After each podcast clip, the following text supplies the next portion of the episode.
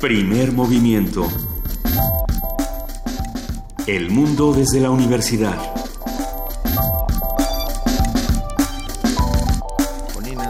Muy buenos días, son las 7 de la mañana con 6 minutos. Es viernes 4 de noviembre y estamos empezando con Primer Movimiento. Una vez más, querido Benito Taibo, buenos días. Querida Luisa Iglesias, como siempre es un inmenso privilegio estar contigo aquí en Radio UNAM arrancando este Primer Movimiento. Nuestra jefa de información, Juana Inés Dehesa, está aquí con nosotros en este momento, salió de la cabina. De hecho, se está acercando vertiginosamente al micrófono, corre y se sienta. Hola, Juana Inés. Es que fui a poner el café, pero ya estoy aquí. Todos somos un equipo que los saluda esta mañana el honorable cuerpo de producción, ingenieros en cabina, servicio social, redes sociales, coordinación de invitados y muchos más que tenemos mucho que contarles el día de hoy. ¿Puedo empezar con una sentencia? A ver. Morelos es una tragedia. Ayer 4 estudiantes, jovencísimos estudiantes, fueron asesinados en Jojutla. Sí, continúan estos crímenes absolutamente ilógicos, véaslos por donde los veas. Pero es que cuando hablábamos de la Encuesta Nacional de Victimización, la hablábamos con la ENVIPE y lo hablábamos con Juan Salgado y él decía, lo que es alarmante es el nivel de violencia que se manifiesta en un quítame allá esas pajas, dirían en tu tierra, o sea, los sí, trascendió al tema de la guerra contra el narco. Ya está más allá. No, o sea, ya como diría José Alfredo, la vida no vale nada. O sea, si ya hay un nivel de violencia, digamos el piso, por ponerlo en esos términos, el piso del nivel de violencia cada vez es más alto. Y hay que hacer un ejercicio de conciencia de partiendo de este piso de la violencia, no criminalizar a ninguna de las víctimas, porque un muerto no importa si es bueno, malo, villano, héroe, es lo de menos. Es lo de menos. Creo que han sido muchas las ejecuciones que hemos visto en los últimos días o de las que nos hemos enterado, y los medios de comunicación tienen una responsabilidad importante de no decir, pues es que se acuerdan de los 4 de la Marquesa, es que eran asaltantes, entonces son malos. No se trata de eso, así como los estudiantes tampoco van a estar relacionados. Este concepto del justiciero, del que mata a los que van a asaltar, es brutal. No queremos ir ahí, no queremos ser esa sociedad. No queremos Fuentevejunas.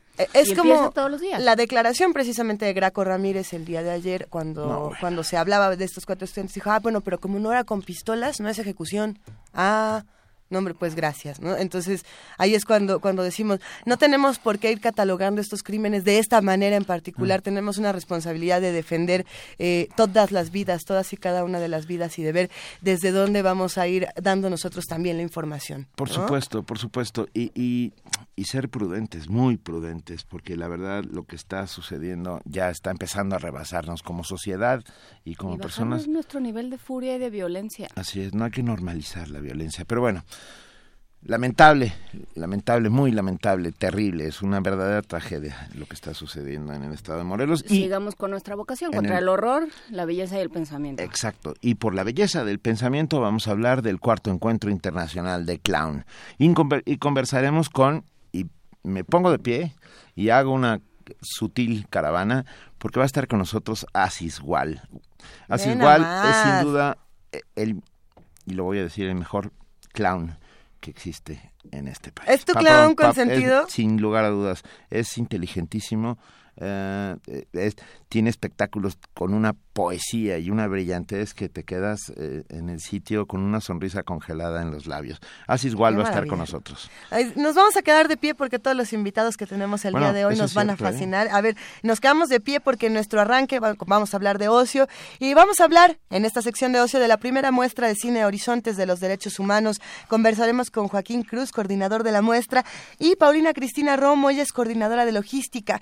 Esta muestra de cine Horizontes de los Derechos Humanos va a dar muchísimo de qué hablar porque, bueno, yo creo que traen una oferta muy, muy, muy buena. Así es. ¿Va a estar bien? Tendremos la participación del antiguo colegio de San Ildefonso y Marco Flores de Servicios Pedagógicos habla sobre el Watch Day 2016 de World Monument Fund, que sucederá este sábado mañana, 5 de noviembre. ¿Tú sabes lo que es el Watch Day? Vamos a tener que averiguar entre todos juntos a qué se refiere para todos los que nos están escuchando. Ustedes no me vieron, pero volteé a mirar a Luisa con cara de... No, lo vamos a discutir. Okay. Para eso estamos precisamente aquí. En nuestra nota del día vamos a hablar sobre contraseñas, los escritores y sus intersticios.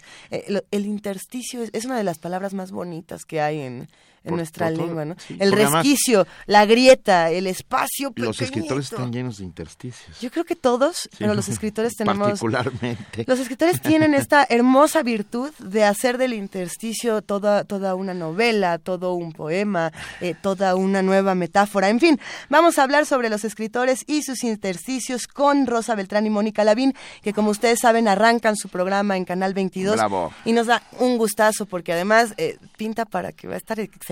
Va a estar buenísimo. Yo me lo voy a echar todos los días que pase. Venga. Luego, en nuestra nota del Día Nacional, lo lamento, pero tenemos también que entrar a la parte sucia de la realidad, porque claro, la realidad también tiene sus lados luminosos. Veracruz no es una canción, es el comentario del doctor José Luis de la Cruz, director del Instituto para el Desarrollo Industrial y el Crecimiento Económico. En la participación de la Dirección General de Actividades Cinematográficas hablaremos el día de hoy con su titular, con Guadalupe Ferrer, que habla sobre el cine y la representación que lleva a cabo de la persecución de las dictaduras contra la inteligencia. Esto refiriéndose al caso de Argentina a 40 años del golpe de Estado. Y bueno, pues Guadalupe Ferrer, como ustedes saben, siempre nos hace un recorrido cinematográfico delicioso que pues caminaremos todos juntos el día de hoy. Pues si es necesaria, hoy me toca a mí. ¿Te toca a ti, Benito? Sí. ¿No quieres hacer...? Bueno, ajá. Dime. No, ¿cuál te gusta? Propuesta? Pues me gustan muchos, pero... Es que, a ver, mejor que los que nos escuchan nos escriban con el hashtag Poesía Necesaria, @PMovimiento, /Primer Movimiento UNAM, o al teléfono 55 36 43 39. Benito todavía no tiene poema, aprovechen. Y además los lee muy padre. Ya no te voy a molestar. No, bueno, y tú los lees maravillosos. Todos leemos muy bien. Somos. En nuestra mesa del día, prepárense porque tendremos los avances de la Feria Internacional del Libro Infantil y Juvenil 2016, la FILIG. Una conversación con Marina Núñez Vespalova, directora general de publicaciones de la Secretaría de Cultura, y Paola Morán Leiva, directora de la feria. Va a estar buena. ¿Vas a presentar libro? Sí. Voy a estar ahí. Juana Inés va a estar en la FILIG. También Juana Inés. Yo también, todos vamos también? A estar. Sí, vamos a estar todos en la FILIG. Ya. Ahí estaremos. Sí, con todo gusto. Un día presentemos los tres juntos algo. ¿Cuándo? No sé. Uno de estos diálogos tan bonitos que nos salen de la casa sola a los casas sola, ¿cómo? La rata sola. Los niños van a ser felices. Sí. Nos divertiríamos mucho. ¿Quién quiere que le presentemos su libro? Está... Venga, usted le venimos ofreciendo lo que viene siendo tres presentadores por uno. Por uno. Venga, este año la FILIG cambia de sede, se va a Azcapotzalco, vamos a saber todo sobre la FILIG 2016. ¿Sabes de quién me gustaría presentar libro? De Mariana Gándara. Ella es la jefa de artes escénicas del Museo Universitario del Chopo, es dramaturga, es muy talentosa y el día de hoy nos va a hablar sobre la residencia de Emilio García Huevi y Marciela Álvarez. Esto va a estar interesante, los invitamos a que se queden con nosotros de 7 a 10 de la mañana. Estamos en el 860 de AM, en el www.radiounam.unam.mx y en el 96.1 de FM. Acuérdense que hoy, que es viernes, salimos de AM a las 9:30 de la mañana, pero nos quedamos con ustedes en FM compartiendo todos estos temas. Así que vámonos con una nota. Sí, para documentar nuestro optimismo.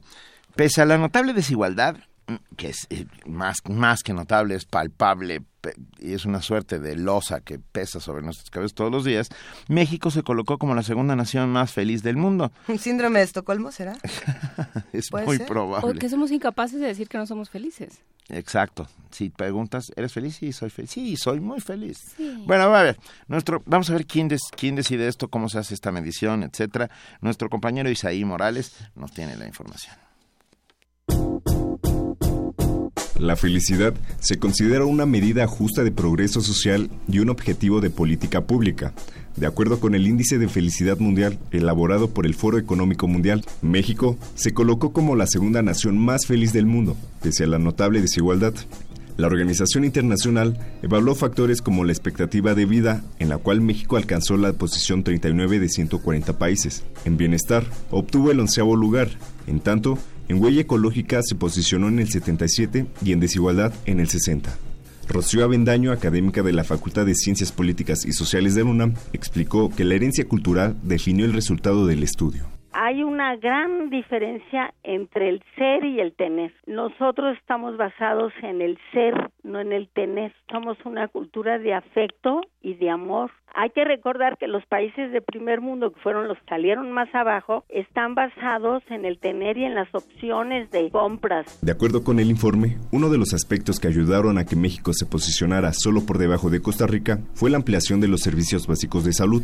En México, la desigualdad en el ingreso y el nivel de pobreza son los más altos de los países miembros de la Organización para la Cooperación y el Desarrollo Económicos. Una de las cosas que se enfrenta la gente de Latinoamérica que va a Estados Unidos a vivir allá es esa prisa porque tienen que decidir cosas, esa prisa por contestar, esa prisa por tener, y los van metiendo a esa cultura de la decisión rápida. Esos festejos de 15 años, por ejemplo, donde todos son padrinos y uno pone la bebida y el otro el vestido y el otro la flor y el otro el lugar, es la cultura del afecto. Por eso somos felices, no tenemos, pero todos le entran. Los países occidentales desarrollados son considerados como la representación del éxito. No obstante, estos no figuraron en los primeros puestos del indicador mundial.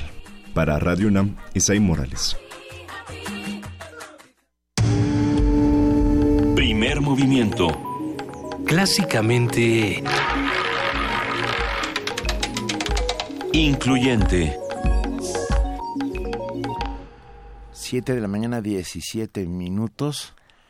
Música infantil. Vamos, sí. Chicos, ya es el último jalón. Hoy es viernes. Vayan a la escuela con ánimo. Papás. Aprendan. Papás, ustedes son los que necesitan más ánimo que los niños.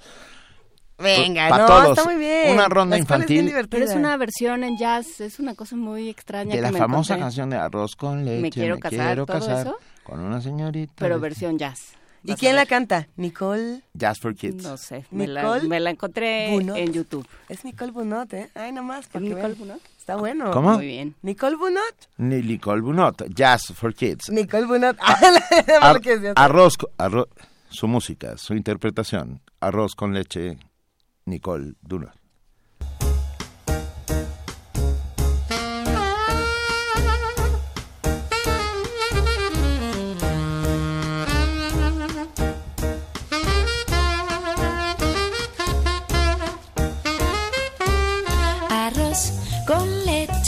Me quiero casar con una señorita de Portugal que sepa coser, que sepa bordar, que sepa abrir la puerta para ir a jugar.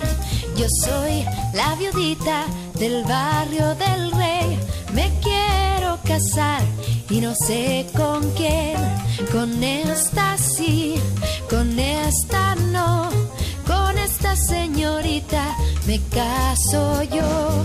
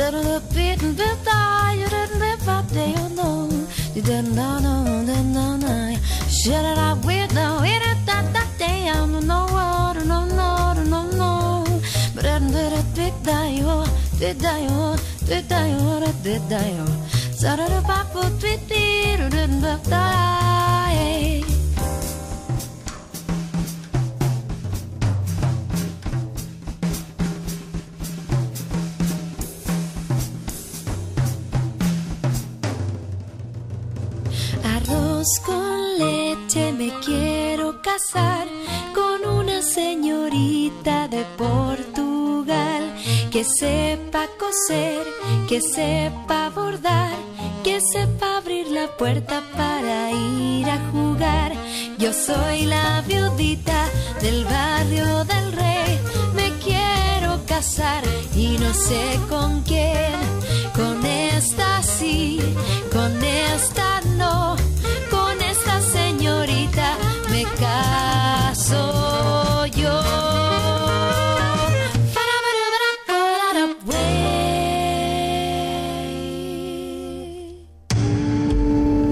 Primer movimiento. Clásicamente diverso.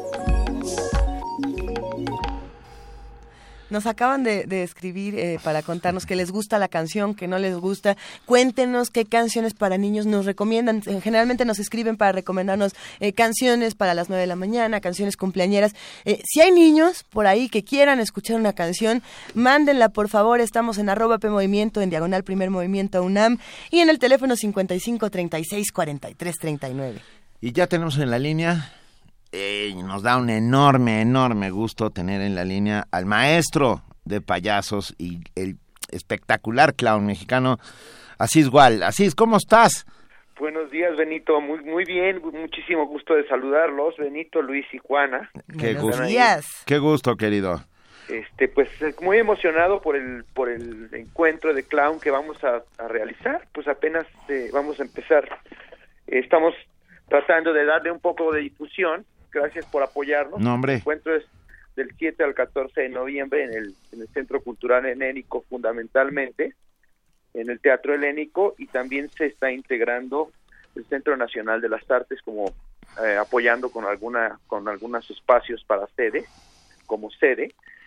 Y bueno, pues que vamos a recibir artistas internacionales interesantes, ¿no? Tenemos de Canadá las hermanas Kiss Kiss, que es una compañía joven, que es muy interesante porque ellos tienen una formación, digamos, académica muy seria en términos de artes del circo, ¿no? Viene de Perú Wendy Ramos, que es un espectáculo que se llama Cuerda. Viene Gardi Hutter, que está considerada como la mejor payasa del mundo, que tiene 60 y algo de años. Wow. Que ya tiene toda una madurez y una trayectoria, Benito. ¡Qué joya! Sí, entre otros, ¿no? Pero ¿qué más quieres que te platique? ¿Quieres que queremos saberlo todo? Todo. Queremos saber cómo se compran los boletos. Van a ser 2 días, ¿verdad? No, me parece que no, más 2 semanas. ¿No? ¿Dos semanas de encuentro? Me parece que sí, 2 semanas. A ver, si es del 7 al 14, no es una semana, del 7 al 14 de noviembre es una semana. Y tenemos la fortuna de ya tener el cartel para poderlo compartir con todos los que nos escuchan. De hecho, ya lo compartimos en nuestras redes sociales, así para que todos los que están del otro lado del micrófono también puedan integrarse a esto que van a realizar y que además nos la vamos a pasar increíblemente bien. Pues sí, la risa es el alimento del corazón, es una herramienta esperanzadora en tiempos tan difíciles, cuando las sociedades están tristes, cuando un país vive una crisis, pues la gente necesita la risa como una herramienta de supervivencia. Solo a través de la risa como una herramienta podemos superar algunas tragedias, ¿no? Ya por ahí hay tantas historias que en los momentos históricos más dolorosos, así pues es. Lo único que salvaba la posibilidad de supervivir era la risa, ¿no? Y también hay otra parte interesante. Te cuento que arrancamos este programa con una nota donde hablábamos de que México es el segundo país más feliz, pero lo decíamos con una suerte de ironía y también de desazón, enfrentando, como tú bien dices, todas estas cosas tan complejas, este clima de violencia y de tanto descontento. Y pensando en eso, la risa y también enfrentar a la autoridad a partir de la risa y del humor es una de las mejores herramientas que tenemos para unirnos todos y combatir lo que no nos gusta. No hay nada más transgresor que un clown. Yo creo que debe tener una conciencia social de su entorno, de su momento histórico, de su circunstancia. Claro. Y ya bien lo dice Leo Bassi, que la risa es una herramienta. Leo Bassi es uno de los más grandes bufones que están vivos ahora. Y él dice que tenemos que iniciar con una revolución lúdico-social a través del payaso como género, y que toda la gente se ponga una nariz y que todos enfrentemos al poder con la mayor crudeza posible para enfrentar, porque parece que esto que decías hace un momento respecto a que pues que el país más feliz del mundo, ¿no? Pues sí es una ironía, porque yo creo que es el más evasivo de una realidad. O sea, la única manera de superar esta tragedia de tanta violencia, de tantos abusos, de tanta impunidad, pues la única forma es haciéndote un poco guaje, porque si no se te hace churro el estómago y es imposible, ¿no? O sea, ya es una aberración, ya se han superado todos los límites de impunidades de las cúpulas más altas del poder. Entonces sí, pues tratemos de hacer que la risa sea un estado de conciencia y no un estado de evasión, ¿verdad? Y bueno, pues caminar por los dos polos, los polos frágil que sostienen este frágil hilo entre la tragedia y la comedia, ¿no? Así es. Bueno, el cuarto encuentro internacional de clown arranca. Va a estar en el Helénico y también en el CENART, en el Centro Nacional de las Artes. Va a haber 3 funciones en el CENART. El resto serán en el Teatro Helénico. Arranca el lunes 7 a las 8:30 de la noche con una varieté inaugural. ¿Estarás ahí, Asís? Afortunadamente sí, ahí estaremos casi todos, ¿verdad? Y haremos, pues sí, pues estos espectáculos a manera de varieté, donde será una línea temática, pero en realidad cada quien hace algo de su repertorio. ¡Qué joya! Y tú te presentas el viernes 11 con señor Clarini. Así es, estrenamos esto es es una excepción, porque en realidad lo que yo hago ahora no es un espectáculo meramente de clown, sino es una mezcla, más una obra de teatro, porque resulta que tuvimos en México un gran payaso en finales del 1800, que fue Ricardo Bell, que llegó de Inglaterra. Claro. Entonces, y que hizo una escuela, ¿no? Bueno, más que una escuela, yo creo que dejó una escuela. Eso, ¿no? Eso. Pero pues sí, venía de Inglaterra, con un circo italiano y se quedó finalmente aquí.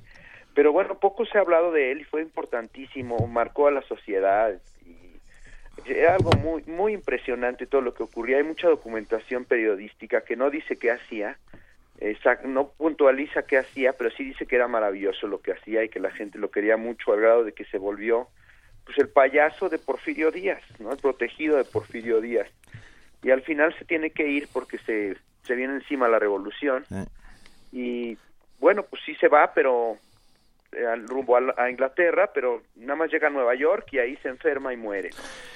Entonces no es una historia biográfica, no. Es más bien una perspectiva de la hija que sufrió mucho la ausencia del padre, pero yo creo que es muy interesante revalorar este personaje ahora que estamos viviendo que la muerte de ayer de Oleg Popov, antier me parece que murió, de estos grandes payasos que han marcado a la humanidad. Y yo creo que algunos no son recordados con la dignidad que se merecen. Acabas de dar el título de un libro que algún día escribiremos, que es El payaso bueno de Porfirio Díaz. Exacto. Porque los otros payasos... Es una novela. Es una novela. Asís Gual, gracias. Cuarto Encuentro Internacional de Clown a partir del lunes 7 y hasta el lunes 14 de diciembre. Así es, no se pierdan a la Orquesta Lavadero y a la Piara Teatro, bueno, van a ver un chorro de cosas. Las agraciadas damitas. Así es. Está muy divertido, me encanta. Te mandamos un muy fuerte abrazo, así igual ya subimos a nuestras redes sociales el cartel del evento y están todos invitados. De verdad, no nos lo podemos perder. A mí me parece que el trabajo tuyo y de los compañeros que hacen clown es imprescindible para estos oscuros y terribles tiempos. Muchas gracias, Benito. Saludos Me despido de Juana, de Luis, y gracias por su generosidad. Muchísimas gracias. Te mandamos un gran abrazo. Hasta pronto. Primer movimiento. Clásicamente incluyente. Viernes de ocio. Con el fin de difundir y promover una cultura de ejercicio y respeto de los derechos humanos en la Ciudad de México, el 28 de octubre se inauguró Horizontes, Cine, Debate y Derechos Humanos, esta muestra integrada por 6 filmes nacionales y 4 internacionales que muestran las diversas problemáticas sociales y difunden el uso de instrumentos legales para la promoción de los derechos humanos. El formato de Cine Debate se emplea para involucrar a los ciudadanos en un espacio donde se reflexione sobre la importancia del ejercicio y respeto de los derechos humanos para hallar posibles soluciones a los problemas que aquejan a nuestra muy vapuleada sociedad. Y en una opinión personalísima, no hay nada más rico que discutir lo que acabas de ver después de uh-huh. cuando sales de una película, esta necesidad de el intercambio con los que estaban ahí y qué viste y qué sí. sentiste y bueno, hacerlo profesionalmente es mucho más chido, pues todavía más, ¿no? Esa claro, es la maravilla, claro. Después de mirar la película, entonces los asistentes profundizan en la forma fílmica y sus relaciones sociales para dialogar e identificar los mecanismos e instrumentos que existen en México para garantizar y ejercer el cumplimiento de cada uno de los derechos humanos. Horizontes se presentará hasta el 9 de diciembre en diferentes sedes de la Ciudad de México: Cineteca Nacional, Cinematógrafo del Chopo, Faro Oriente, Aragón y Tláhuac, y el Monumento a la Revolución. Y hoy vamos a conversar sobre el poder revelador y de denuncia de las obras cinematográficas, la ficción y el documental como testimonios y bueno, y herramientas. Para ello nos acompaña el día de hoy aquí en la cabina de Radio UNAM de Primer Movimiento, Joaquín Cruz. Él es precisamente coordinador de esta maravillosa muestra. Bienvenido, Joaquín, gracias por estar aquí con nosotros. Gracias a ustedes por la invitación, muchas gracias Benito, muchas gracias Luisa, muchas gracias Juana Inés, y pues es un placer estar aquí con ustedes para conversar sobre esta muestra. Hay muchos que dicen que el cine no tendría por qué dar un mensaje político, dar un mensaje social, que nada más es como cualquier muestra artística que tendría que hacerte sentir algo y ahí queda. Sin embargo, estamos en un momento en el que debemos utilizar todas las manifestaciones artísticas como herramientas o como armas para articularnos y para organizarnos de maneras distintas. ¿Cómo ha sido entonces organizarse y juntarse para esta muestra de Cine Horizonte? Pues ha sido todo un reto muy interesante porque lo que hemos dicho es que la mejor forma de difundir los derechos humanos es a través del ejercicio de los derechos culturales, entonces pensamos que presentar una muestra como esta pues era justo como el acceso a estos derechos culturales. Y fíjate que con lo que decías hace un momento, el maestro Ken Loach, justo este director de cine, plantea que todo tipo de películas, exactamente, que todo tipo de películas son películas políticas. Claro. Dice, incluso las películas de superhéroes de Estados Unidos son profundamente políticas. Es que no hay manera, o sea, así era lo que yo pensaba, no hay manera en cualquier manifestación humana. No hay manera de no tener una postura, de no revelar de dónde vienes, quién eres, de qué estás hecho, quiénes vinieron antes de ti. O sea, yo creo que no hay manera de no ponerte. Por supuesto. Y de no poner lo que piensas. El cine es un fenómeno social, colectivo, que justo un poco acudimos a eso con la idea de que el debate genere un conocimiento colectivo entre las personas que asisten, entre los realizadores, entre actores, protagonistas, especialistas de derechos. Y la idea es que podamos, a través de esta propuesta, abrir un espacio de reflexión sobre el tema de los derechos humanos. Y como planteaban hace rato con el maestro Asis Wall, pues se trata de tener un posicionamiento frente a las atrocidades que están ocurriendo en el país, ¿no? Hay una frase que hemos repetido mucho en este programa en distintas mesas cuando hablamos de cine y es, si quieres saber cómo es la situación política de un país en algún momento histórico, ve su cine, o si quieres saber cómo estaba Argentina en los años 60 en términos políticos, echa un vistazo a todas las películas que estaban en México en los 40, en Alemania, por ejemplo. ¿Qué entonces es lo que se está revelando en esta muestra a partir de estas películas que tenemos aquí? Se revela, por supuesto, la crisis que hay de derechos humanos en nuestro país, pero no solamente está esta crisis en nuestro país. Claro. Fíjate que tuvimos una discusión súper interesante también sobre cómo colocarle al nombre, ¿no? Y al principio habían propuestas como coloquémosle Festival de los Derechos Humanos, ¿no? Festejemos el tema de los derechos humanos. Pero decíamos también que no existe nada que festejar en este México tan herido que tenemos actualmente. Entonces, lo que decíamos es que estamos teniendo una muestra muy sencilla, sobre todo muy sencilla, pero queremos hacer un recorrido. Está muy inteligente, parece muy... Muchas gracias. Porque, a ver, si ponen desde Milagro en Milán a La Sal de la Tierra y luego pasan por la historia de Olof Palme, a un par de películas relativamente nuevas, Made in Bangkok, y la otra, la de Sunu, así es. Está, lo que están haciendo es un recorrido por los, o sea, el tema de los derechos humanos no es un tema de nuestros días, es un tema que venimos arrastrando desde Espartaco, pues. Y entonces poder mostrarlo así y hacer un debate alrededor de todo esto me parece muy, muy interesante. ¿Cómo fue la curaduría? Porque estoy viendo aquí que la hizo Gabriel Rodríguez, este maestro que está justo acompañando en la cátedra Ickman Bergman. Contamos, ojalá que nos escuche. Saludos, Gabo. Saludos. Si no, seguro su hermano Mauricio, que es el seguramente que estará chismeando. Nuestro microbiólogo de cabecera. Tenemos un microbiólogo de cabecera. Sí, eso es perfecto. Pues justo lo que decíamos es que invitamos al maestro Gabo porque pues nos pareció como importante hacer justo esta selección muy cuidadosa, muy pertinente, muy inteligente sobre cómo queríamos abordar el tema de los derechos humanos. Y bueno, contamos con algunas películas súper interesantes, ya pudieron echarle un ojo a las que tenemos.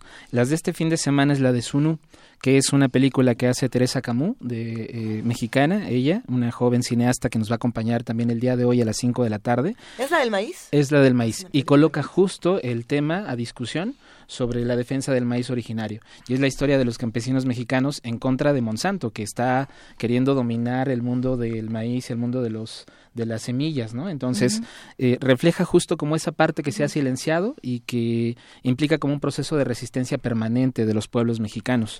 Tenemos el día de mañana una película bien interesante que es Made in Van Gogh y es la historia de Morgana, esta chica trans. Sí, seguro. Nos va a acompañar mañana Morgana también. Va a estar con nosotros y pues vamos a reflexionar sobre, de una manera festiva, de una manera gozosa, de una manera lúdica, sobre el tema de la transexualidad. Y nos pareció como muy importante colocarlo por todas las atrocidades que han venido ocurriendo, ¿no? Con estos crímenes de odio que han estado que están pasando en México. Así es. Entonces, pues son estos dos ejemplos, estas dos películas. Tenemos, por ejemplo, Ayotzinapa 26, que contamos con la fortuna de que los padres, hablamos con ellos, los padres de los 43, y estarán con nosotros justo en el Faro de Tláhuac, pues teniendo una charla con las compañeras y compañeros que podamos asistir. Tenemos Rosario, que estará en Faro Aragón el 12 de noviembre, un homenaje a Rosario Ibarra y en general a todos los defensores y defensoras de derechos humanos en el país. Como decía Benito, cerramos con la película de Milagro en Milán, que aquí en el programa está equivocado el nombre, pero es la proyección de Milagro en Milán en el Monumento a la Revolución, y ese mismo día tenemos un concierto con Los Rastrillos y... un ensamble de mujeres lesbianas bien interesante. El neorrealismo italiano, yo creo que son los primeros en que se ocupan en la pantalla del tema de los derechos humanos. No solo de los humanos, deja los derechos humanos, de los humanos. Pues Ladrón de bicicleta, ¿verdad, no? Claro, el Cinema Verité. Bueno, sí, en Francia y en Italia, pero el neorrealismo hace eso, Milagro en Milán, Ladrón de bicicletas, todas estas películas que te muestran al mundo tal y como es, y no como lo imagina o lo imaginaba Hollywood. Y esta es una parte importante. Pero hoy, a ver, hoy a las 5 de la tarde en el Chopo, como decíamos, está Made in Bangkok. Hoy es Sunu, así es. La que decíamos. Hoy no era 5. Hoy no era 5, pero ¿qué crees? Estás adelantado a tu futuro, Benito. La vida te acaba de regalar un día para que podamos todos juntos irnos a averiguar qué va a pasar con el maíz. En realidad, esta película en particular a mí me llama mucho la atención porque el día de ayer teníamos una mesa aquí en Primer Movimiento con Alberto Betancourt y hablábamos de todos los problemas que estaban teniendo con Monsanto, los diferentes pueblos originarios. El juicio de La Haya, Monsanto. Y pensando entonces en esta crisis de derechos humanos que tenemos en nuestro país, bueno, lo que ocurre en Sunu es un ejemplo de lo que ocurre en todo el mundo. Estas películas, así como están reflejando una realidad en nuestro país muy fuerte, se pueden sacar de ese contexto y revelarnos muchas otras cosas, ¿no? Es el caso de esta película que ya pasó, para los que ya no la pudieron ver, pero bueno, esta es la de Rodrigo No Futuro. No Futuro, así es, de Víctor Gaviria, que además tiene una película durísima, que es La Vendedora de Rosas, y el lenguaje cinematográfico es muy parecido en las dos películas, pero lo interesante también de Rodrigo No Futuro fue que... Sí, fuerte. Y además... Incluso si lo ves, estás pensando en cualquier barrio de Iztapalapa, cualquier barrio de Ecatepec, ¿no? Con todas esas atrocidades y riesgos con los que vive la gente permanentemente. Entonces, esa fue, digamos, que el hilo conductor de la muestra que estamos proponiendo. Pensar en distintas geografías y tratar de traer que fueran puertas para la discusión sobre los derechos humanos de lo que está ocurriendo aquí en México. Y yo creo que ahí está el punto, discusión, porque muchas veces este tipo de manifestaciones cinematográficas como que te avientan, o sea, sea, te arrojan un montón de datos y un montón de realidades que luego te cuesta mucho trabajo por tu cuenta. Por eso decía Luisa, uno termina platicando con los cuates porque es muy difícil metabolizarlo por tu cuenta. Sí. ¿Cómo se hace, cómo se aborda esto? Hay conversatorios, lo que ahora se llama conversatorios y que antes se llamaban chorchas. O que hay después. Sí, ¿no? Yo ahora creo que vamos a ponerle para la siguiente edición, después de eso habrá chorcha. Eso está bonito. Y al final habrá chorcha. Exacto. Chorcha posterior. Estoy de acuerdo contigo, lo del conversatorio, me parece. Así es. Bueno, o sea, digamos, ¿hay chorcha después? Sí, hay chorcha después. y además esperamos que sea una chorcha deliciosa, porque estará, en este caso, el día de hoy, Teresa Camus. Va a estar también el maestro José Antonio Serratos, él es doctor y forma parte de la Unión de Científicos Comprometidos con la Sociedad. Entonces, lo que hemos dicho es que también cada película puede ser una oportunidad para tratar de invitar y articular a distintos actores que están trabajando en la ciudad y en el contexto del país por el derecho que se está exponiendo. Y, por ejemplo, nada más por hacer una mención de Teresa Camus, ella es hija de un radioasta que se ha metido a las profundidades de las comunidades rarámuris, entre muchas otras. Y lo que sí ocurre con este tipo de documentales es que es como un documental híbrido este que vamos a ver del maíz, si no me equivoco. Me parece como bien interesante el ejercicio de realmente hacer un intercambio con estas comunidades. Claro. Y no nada más voy, te retrato y me regreso a mi maravilloso mundo aquí en la Ciudad de México, donde no entiendo nada del maíz, pero bueno, velo porque está muy curioso. No, es un verdadero intercambio y es un verdadero apoyo a estas comunidades y a estos saberes que se nos están completamente olvidando, ¿no? Porque justo lo que decimos es que una proyección de películas no tendría sentido si es en la Cineteca Nacional solamente y es en el circuito cultural exclusivo que corre del centro hacia el sur de la ciudad. Entonces decimos que es importante que estas discusiones también vayan a eso que se entiende como periferias, que en realidad no son más que otros centros donde hay una lógica de vida, donde hay una dinámica, donde hay relaciones muy específicas, y lo que decimos es hay que acudir a esas comunidades y tratar de incitar la conversación y la charla, porque eso es el primer punto de partida para que existan procesos de organización. Entonces, pensamos que en este momento lo importante es articular todos los esfuerzos que están ocurriendo en la sociedad y en la ciudad y en el país para hacer frente a todo este reto que tenemos, porque no es solamente no es solo una obligación, no es solo una facultad del Estado, también es una atribución que tenemos las ciudadanas, los ciudadanos, para poder tener un poco de mayor independencia y autonomía y autogestión, pensamos. Y para saber cómo estamos viendo el mundo, ya no digas, o sea, en el país, por supuesto, pero en esta ciudad. Estamos muy acostumbrados, como dices, a este corredor del centro al sur. Claro. Y no sabemos los diálogos que se pueden dar. Por supuesto. No hemos dialogado con otros. Completamente. No hemos tenido chorcha en Tláhuac, por ejemplo. No hemos tenido chorcha en Tláhuac, ni en el Chopo se ha hecho. Hay otros esfuerzos que hacen desde el Chopo, pero no nos movemos de un lugar a otro. Yo les quiero contar justo sobre eso, que en el Faro Tláhuac con Ayotzinapa 26 estamos haciendo un esfuerzo para convocar a los colectivos, a cooperativas que están defendiendo la tierra, las chinampas allá en esta parte de Tláhuac, y han estado muy interesados e interesadas de poder conversar con los padres de familia, porque al final tienen, aunque sus luchas son parece que no tienen mucha cercanía. Poblaciones vulnerables. Sí, y yo diría que son esto que hemos entendido, que son vulnerables, y es un poco hacia donde hemos enviado a todas estas comunidades, porque en realidad hay muchísima riqueza, muchísimo poder, muchísima capacidad de articulación entre ellas y entre ellos, y como dices, en realidad se trata de visibilizar esa fuerza y esa sabiduría que ya existe en esas comunidades. Entonces hay muchas cosas que pueden enseñarnos y muchas cosas que pueden intercambiar con otros procesos. Es la primera vez que hacen este homenaje a esta muestra. Así es. ¿Y qué esperan encontrar después de todas estas discusiones? ¿O qué van a hacer después de tener esta muestra? ¿Hacia dónde se van a mover? ¿Qué planes tienen?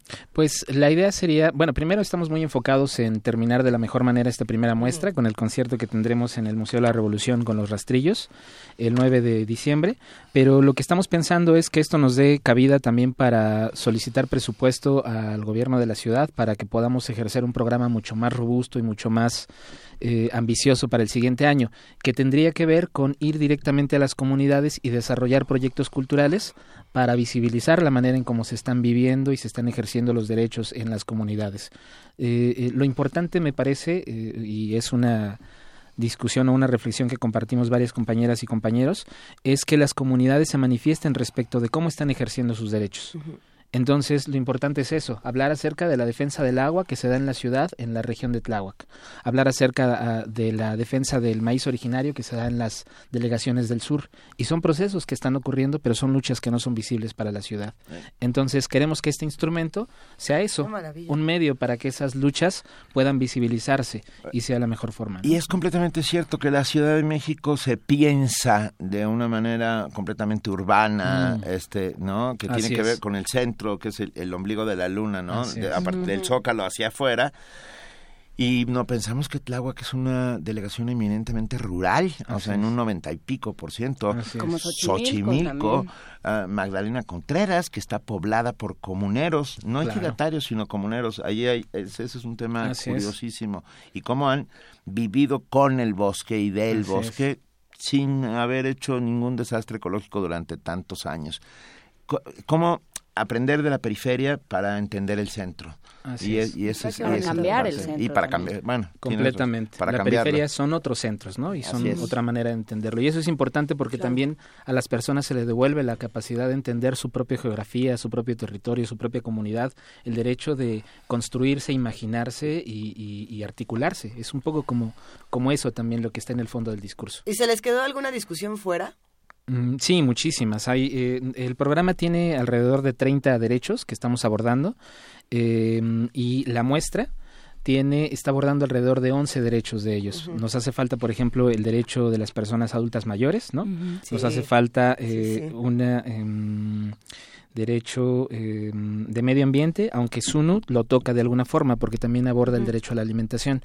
Lo que habría que decir es que todos los derechos están conectados. Entonces, aunque SUNU aborde el tema del derecho a la alimentación, también aborda el derecho al medio ambiente y también aborda los derechos políticos que implica ser autosuficiente en la alimentación, ¿no? Entonces hay una serie de interconexiones. Para hablar sobre el derecho de las personas mayores, inmediatamente vino a mi cabeza una película que...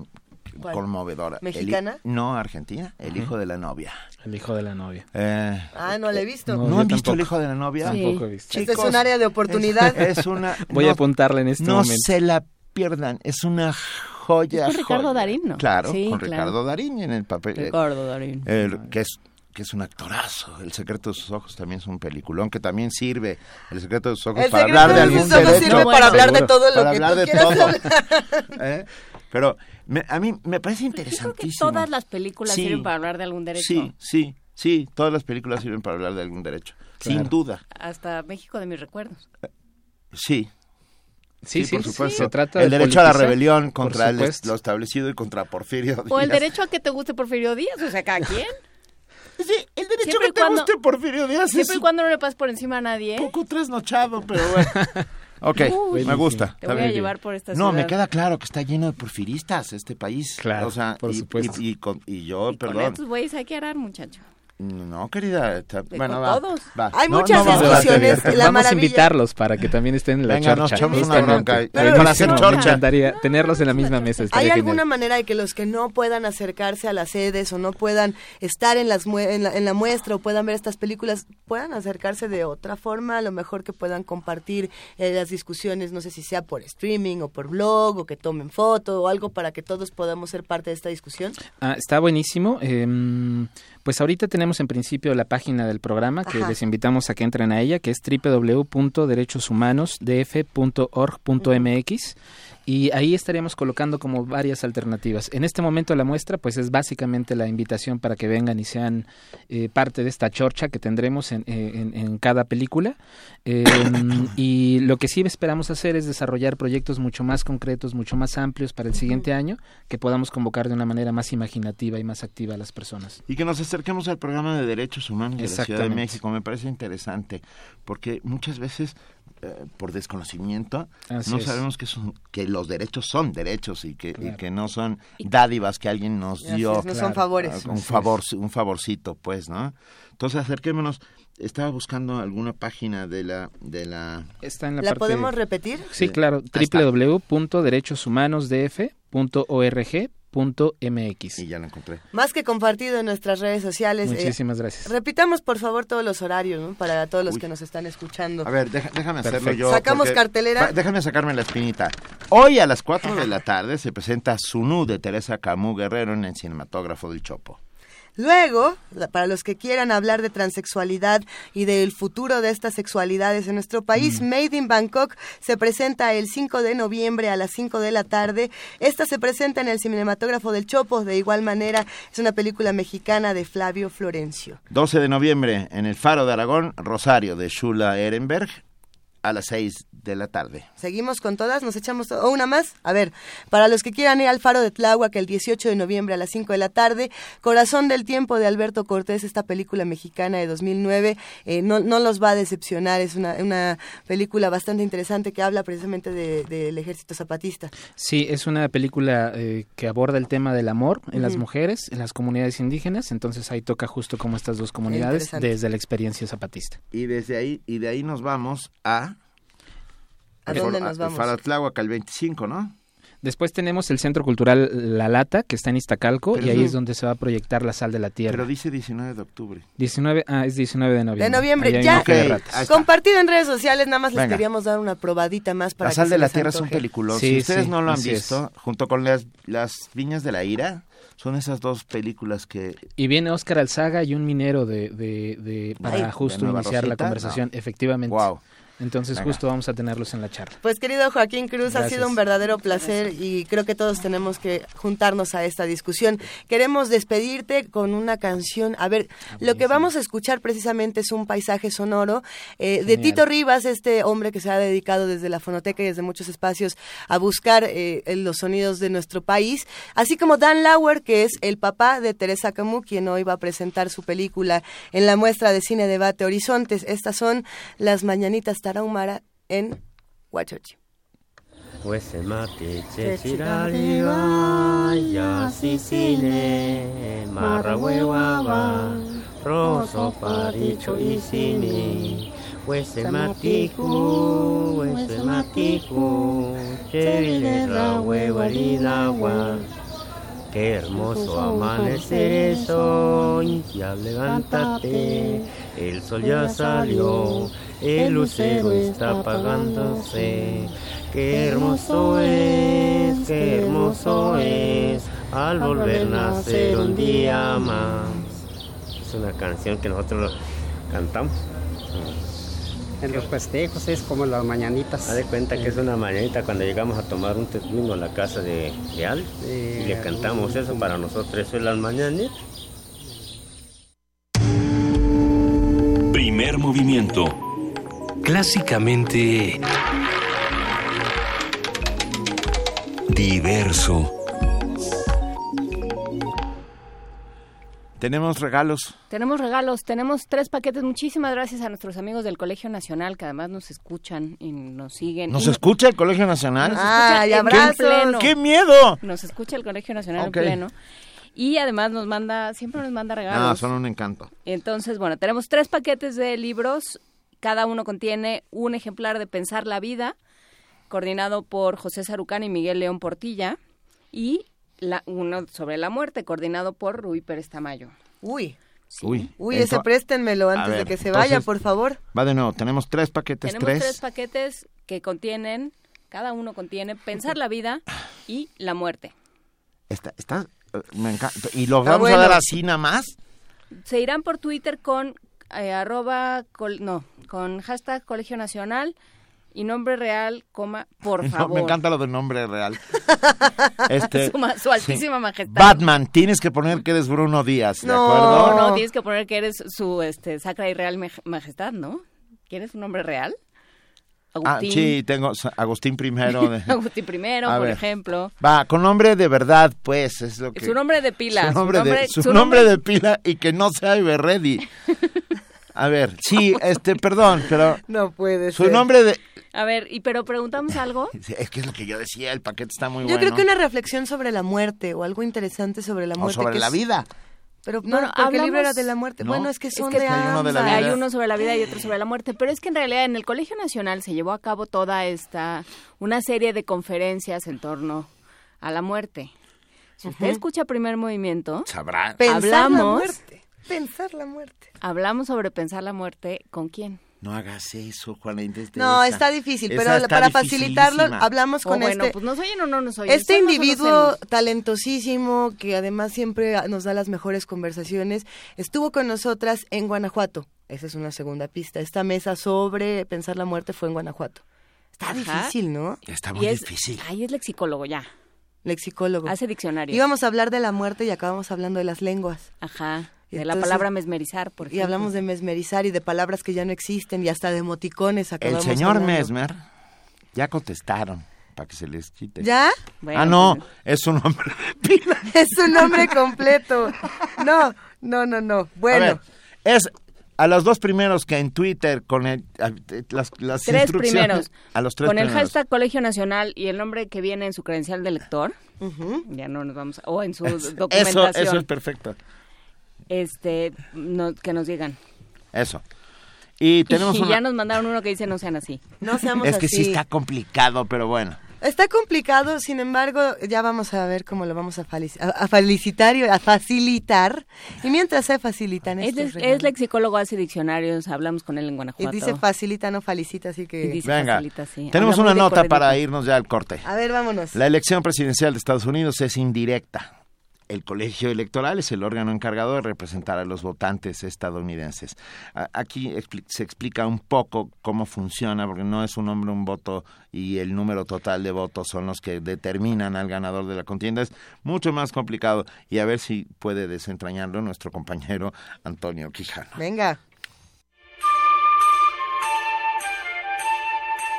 El Colegio Electoral de Estados Unidos es decisivo en la recta final de la campaña electoral rumbo a la Casa Blanca, pues la democracia de ese país funciona a partir de una votación indirecta, es decir, los ciudadanos no eligen directamente a su presidente.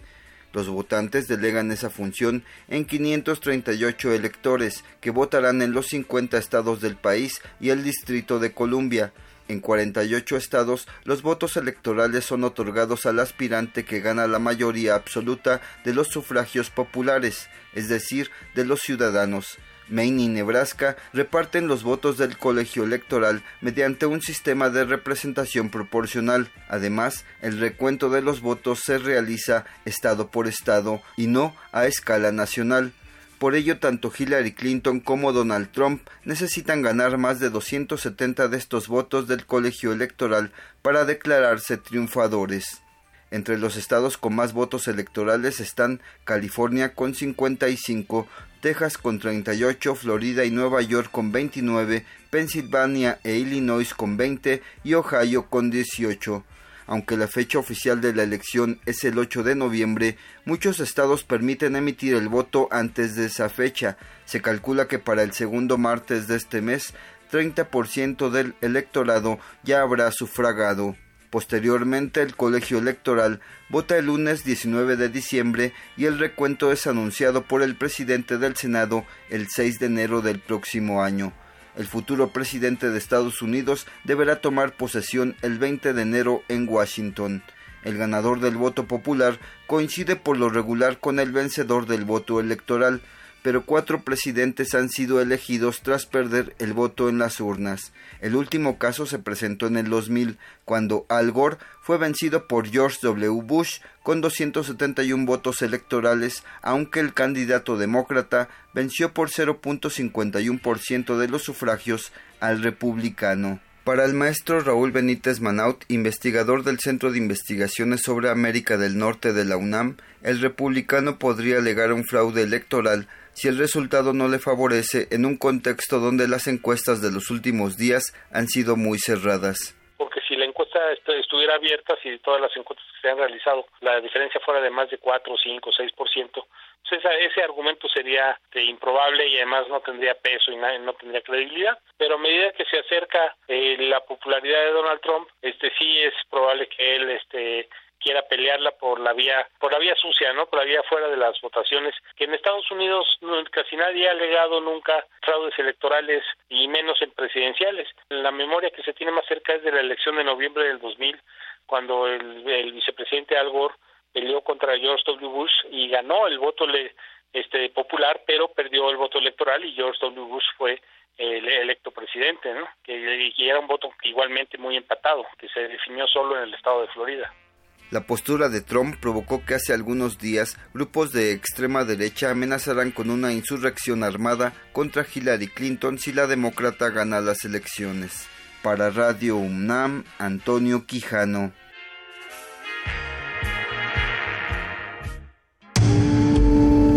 Primer movimiento. Clásicamente universitario.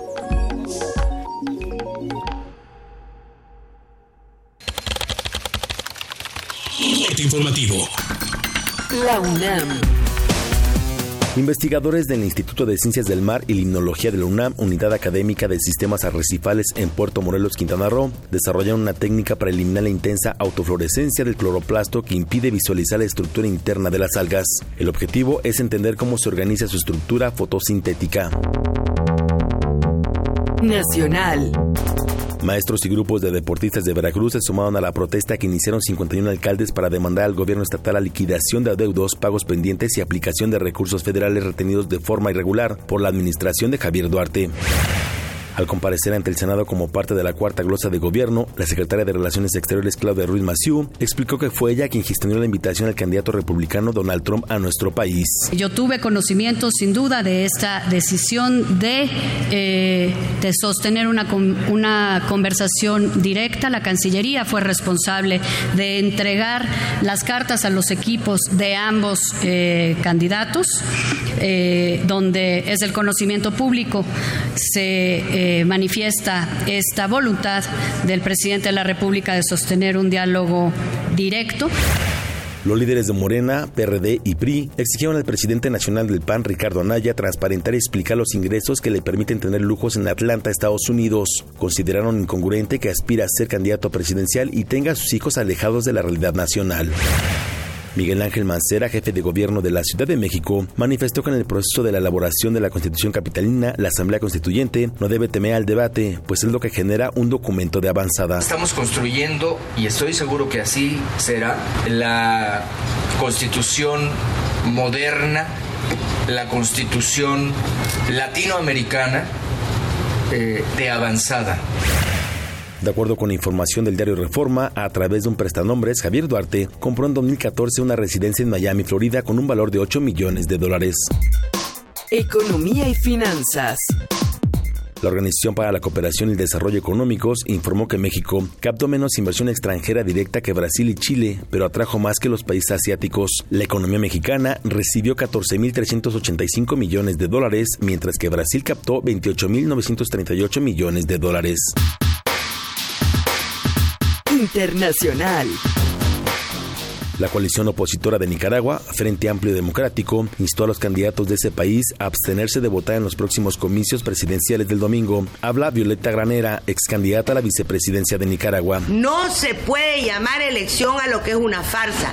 No se le puede decir a la gente que vaya a votar porque no hay forma de que ese voto cuente ni ese voto decida, que es la esencia de un proceso electoral y el respeto al voto popular.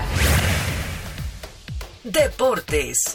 El Club Universidad Nacional y la Comisión Nacional de los Derechos Humanos firmaron un convenio de colaboración para fomentar el respeto a los derechos humanos, la tolerancia, la no discriminación y para reforzar valores como la solidaridad, el compañerismo y el esfuerzo. Habla Rodrigo Ares de Parga, presidente de la Junta Directiva del Club Universidad. Nuestros muchachos son ídolos de niños y son esos ídolos los que pueden tratar de cambiar a la sociedad mexicana en el largo plazo. Que todos los niños vean lo que son los valores y principios que debe de tener esta sociedad.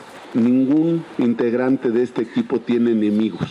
Tenemos rivales. El fútbol es un entretenimiento, es un valor muy sencillo. Si eso va muy de la mano del tema de respeto y de igualdad y de respetar que hay una persona enfrente que piensa diferente a nosotros. Un día como hoy. En 1922, el arqueólogo inglés Howard Carter descubrió la tumba de Tutankamón en el Valle de los Reyes en Egipto. El faraón perteneció a la dinastía 18 de Egipto que reinó de 1336 a 1327 a.C. Hasta aquí el corte, en Ahora Más Información. Radio UNAM, clásicamente informativa. De las vistas de Salvador Toscano a la época de oro. Del celuloide a la era digital. Filmoteca UNAM, celebrando 120 años de la llegada del cine a México. Sala de exposiciones, acervo y restauración, cine en línea, talleres, hemeroteca. Circuito Mario de la Cueva, frente a la Facultad de Ciencias Políticas y Sociales. Entra a www.filmoteca.unam.mx. Ahí encontrarás la oferta visual que tenemos para ti. Filmoteca UNAM.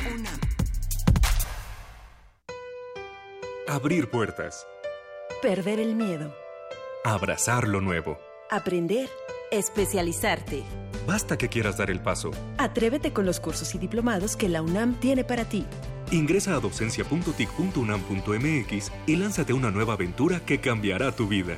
Vive plenamente tu vida digital. Dirección General de Cómputo y de Tecnologías de Información y Comunicación, UNAM. Este mensaje es para ti. Hoy te queremos dar las gracias por no olvidar tu responsabilidad ciudadana. Muy pronto, lo que empezó como una idea se convertirá en una realidad. A ti, que propusiste y decidiste un proyecto para mejorar tu colonia con el presupuesto participativo, y a quienes decidieron representar a su colonia o pueblo. Ahora es tiempo de darle seguimiento al proyecto ganador. Ya hablaste por tu colonia, ahora exige que se cumpla. Te esperamos el próximo año con una nueva idea. Instituto Electoral del Distrito Federal. La 38ª Feria Internacional del Libro del Palacio de Minería convoca a estudiantes o recién egresados de la UNAM a formar parte de su grupo de becarios en actividades culturales. Buscamos iniciativa, excelente comunicación y facilidad para trabajar en equipo. Se ofrece remuneración económica. Entra a filminería.unam.mx y consulta las bases.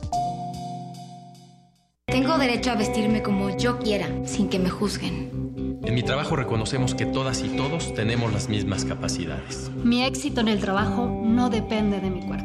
No tengo derecho a hacer insinuaciones sexuales a las mujeres sin su consentimiento. Quiero caminar por las calles o usar el transporte público sin recibir agravios ni ofensas a mi cuerpo. Por una cultura de respeto al cuerpo y los derechos de las mujeres. Si vives una situación de violencia, estamos contigo. Visita www.gov.mx/Mujeres sin Violencia. Secretaría de Gobernación.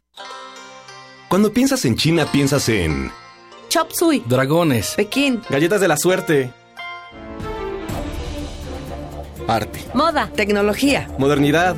China no es como la pintan. Obras maestras del Museo Nacional de Arte de China. Descúbrelas en San Ildefonso.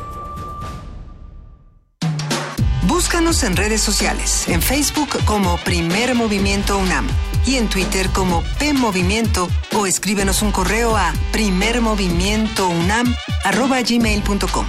Hagamos comunidad. Son las 8:08 a.m, es viernes 4 de noviembre y llegó el momento de hacer muchas invitaciones, porque son muchas las cosas que van a ocurrir en nuestra ciudad este fin de semana. A ver, nosotros queremos invitarlos desde la Sala Julián Carrillo, que está aquí en Radio UNAM, Adolfo Prieto 133, Colonia del Valle, a que nos vayamos a nuestro lado gótico. A ver, hemos celebrado mucho a Shakespeare, hemos celebrado mucho a Cervantes, pero nos hace falta volver a celebrar a esta maravillosa mujer de la literatura, Mary Shelley, que como ustedes saben también está de aniversario. Celebramos a la criatura, celebramos a Víctor Frankenstein, pero la autora es una mujer interesantísima, feminista, hija de feministas. Hemos hablado mucho de ella en este programa, así que nos queda hacer esta invitación porque regresa la obra Helado Yaces Corazón, una puesta en escena de Eduardo Ruiz Aviñón, donde actúan Elena de Haro y Alejandro Juárez Carrejo. A ver, se pone re bueno, de entrada porque visualmente todas las obras de Eduardo Ruiz Aviñón son muy impresionantes, y también porque, como ustedes saben, él ha hecho muchos radioteatros, muchas radionovelas y muchas producciones para Radio UNAM y para diferentes espacios de la universidad, así que desde el sonido, desde la imagen, desde el texto, que es genial, esperemos que disfruten mucho estas funciones que arrancan el día de mañana 5 de noviembre y hasta el 11 de diciembre aquí en la Sala Julián Carrillo, todos los sábados a las 7 de la noche y los domingos a las 6 de la tarde. La entrada es libre. aprovechen porque este espectáculo está buenísimo. Se presentó en Casa del Lago, si no me equivoco. Y bueno, va de nuevo para todos los que se la perdieron y que dijeron, yo quería ir, pues ahí está. Vámonos todos a Helado y Haces Corazón. Venga, y luego tenemos H.G. Wells en la UNAM, el gran maestro, el gran precursor de la novela de anticipación científica de ciencia ficción, H.G. Wells. Mesas de diálogo.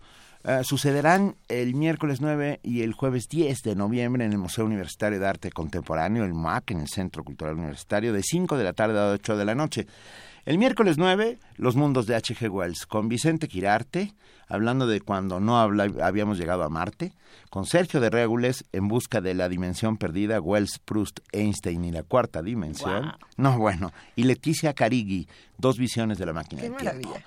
Y el jueves 10 de noviembre, de vuelta a H.G. Wells, con Luis F. Rodríguez, Wells y el viaje en el tiempo, Antonio Lascano, hablando de darwinismo, literatura y política, H.G. Wells y sus contemporáneos, y Daniel González Dueñas, Visiones del hombre invisible. Son de lujo. Están de lujo. Las 6 personas que acabas de nombrar. Bueno, todo esto está organizado por Universo de Letras dentro de la Cátedra Universitaria José Mino Pacheco de Fomento a la Lectura. Y si no me equivoco, también se proyectan las películas, hay dos, ¿no? Hay dos películas. Uy. La Máquina del Tiempo, el miércoles 2 de noviembre a la 1 de la tarde y el jueves 10 a la 1 de la tarde, El Hombre Invisible. El Hombre Invisible, la versión original de 1933. Esa yo nunca la he visto en pantalla grande. Estoy emocionada. Es una maravilla. Hasta estoy nerviosa. Son de esas veces que uno se pone contento desde temprano. Sí, bueno, cómo no. Las actividades son gratuitas, el cupo es limitado y hay que registrarse. Registrarse en info@universodeletras.unam.mx. Actividades gratuitas, cupo limitado, Cátedra Extraordinaria de José Emilio Pacheco de Fomento a la Lectura. Y 6 seres enormemente inteligentes. Vayan a escuchar cómo se oye la inteligencia. Exacto. Bueno. H.G. Wells en la UNAM. Mesas de diálogo, miércoles 9, jueves 10 de noviembre en el MUAC, Museo Universitario de Arte Contemporáneo. Y entonces nos pasamos de la Julián Carrillo al MUAC y del MUAC nos regresamos a Radio UNAM. Sí. Y nos regresamos a la reflexión sobre la radio. Radio UNAM cumple 80 años y los festejaremos de muchas maneras. Pero vamos a lanzar tres convocatorias. Se han lanzado 3 convocatorias para hacernos concursos. No se puede decir eso. 3 convocatorias para 3 concursos. Certamen Universitario de Composición, Certamen Universitario de Ensayo y Certamen Universitario de Jingle. La fecha límite de recepción de trabajos es el viernes 24 de febrero de 2017. Las bases son muy sencillas y se pueden consultar en www.radio.unam. .mx. Participe en nuestros 80 años de Radio UNAM. Excelente, quédense con nosotros porque ya nos vamos en este momento hacia otro espacio de la universidad. Vamos a hablar esta mañana con Marco Flores de Servicios Pedagógicos del antiguo Colegio de San Ildefonso. ¿Cómo estás, Marco? Buenos días. Hola, muy buenos días. Muchas gracias por esta oportunidad nuevamente. Oye, Marco, estábamos todos preguntándonos mientras empezaba este programa, ¿qué es eso del Watch Day 2016? Mira, como quizá ya ustedes lo saben y mucho de nuestro auditorio que nos está escuchando justo en este momento, el antiguo Colegio de San Ildefonso fue incluido en el War Monument Watch 2016, que es el principal programa de defensa y promoción de World Monument Fund desde el 26 de noviembre de 2015. World Monument Fund es una asociación privada en Estados Unidos que se dedica a divulgar el patrimonio y a hacer un llamado de atención sobre los desafíos que afrontan los sitios del patrimonio cultural pues alrededor del mundo. Y bueno, esta nominación, por supuesto, nos motiva a trabajar más en San Ildefonso y a realizar diversas actividades que ayuden a promover el conocimiento y preservación del patrimonio cultural, como es un edificio histórico, como es el antiguo Colegio de San Ildefonso. Ah, nos gusta. Cuéntanos un poco más, por favor, Marco Flores, de todo lo que vamos a presenciar y de las discusiones que nos vamos a ganar. A lo que nos comprometemos también. Pues mira, es muy interesante porque precisamente en esta nominación se incluye una propuesta que se llama Watch Day, que fue creado más o menos por ahí de 2012, y el propósito es que cada uno de los sitios nominados pueda realizar de manera independiente una propuesta con su comunidad y con la gente que visita los monumentos. Y bueno, es la primera vez que la Ciudad de México recibe una nominación como esta. Fue en el antiguo Colegio San Ildefonso y nosotros preparamos nuestro Watch Day también ahí con una serie de actividades que buscan propiciar en el público reflexionar sobre la importancia del patrimonio cultural, pero también sobre los deterioros que hay en el medio ambiente y cómo estos afectan al patrimonio cultural y artístico.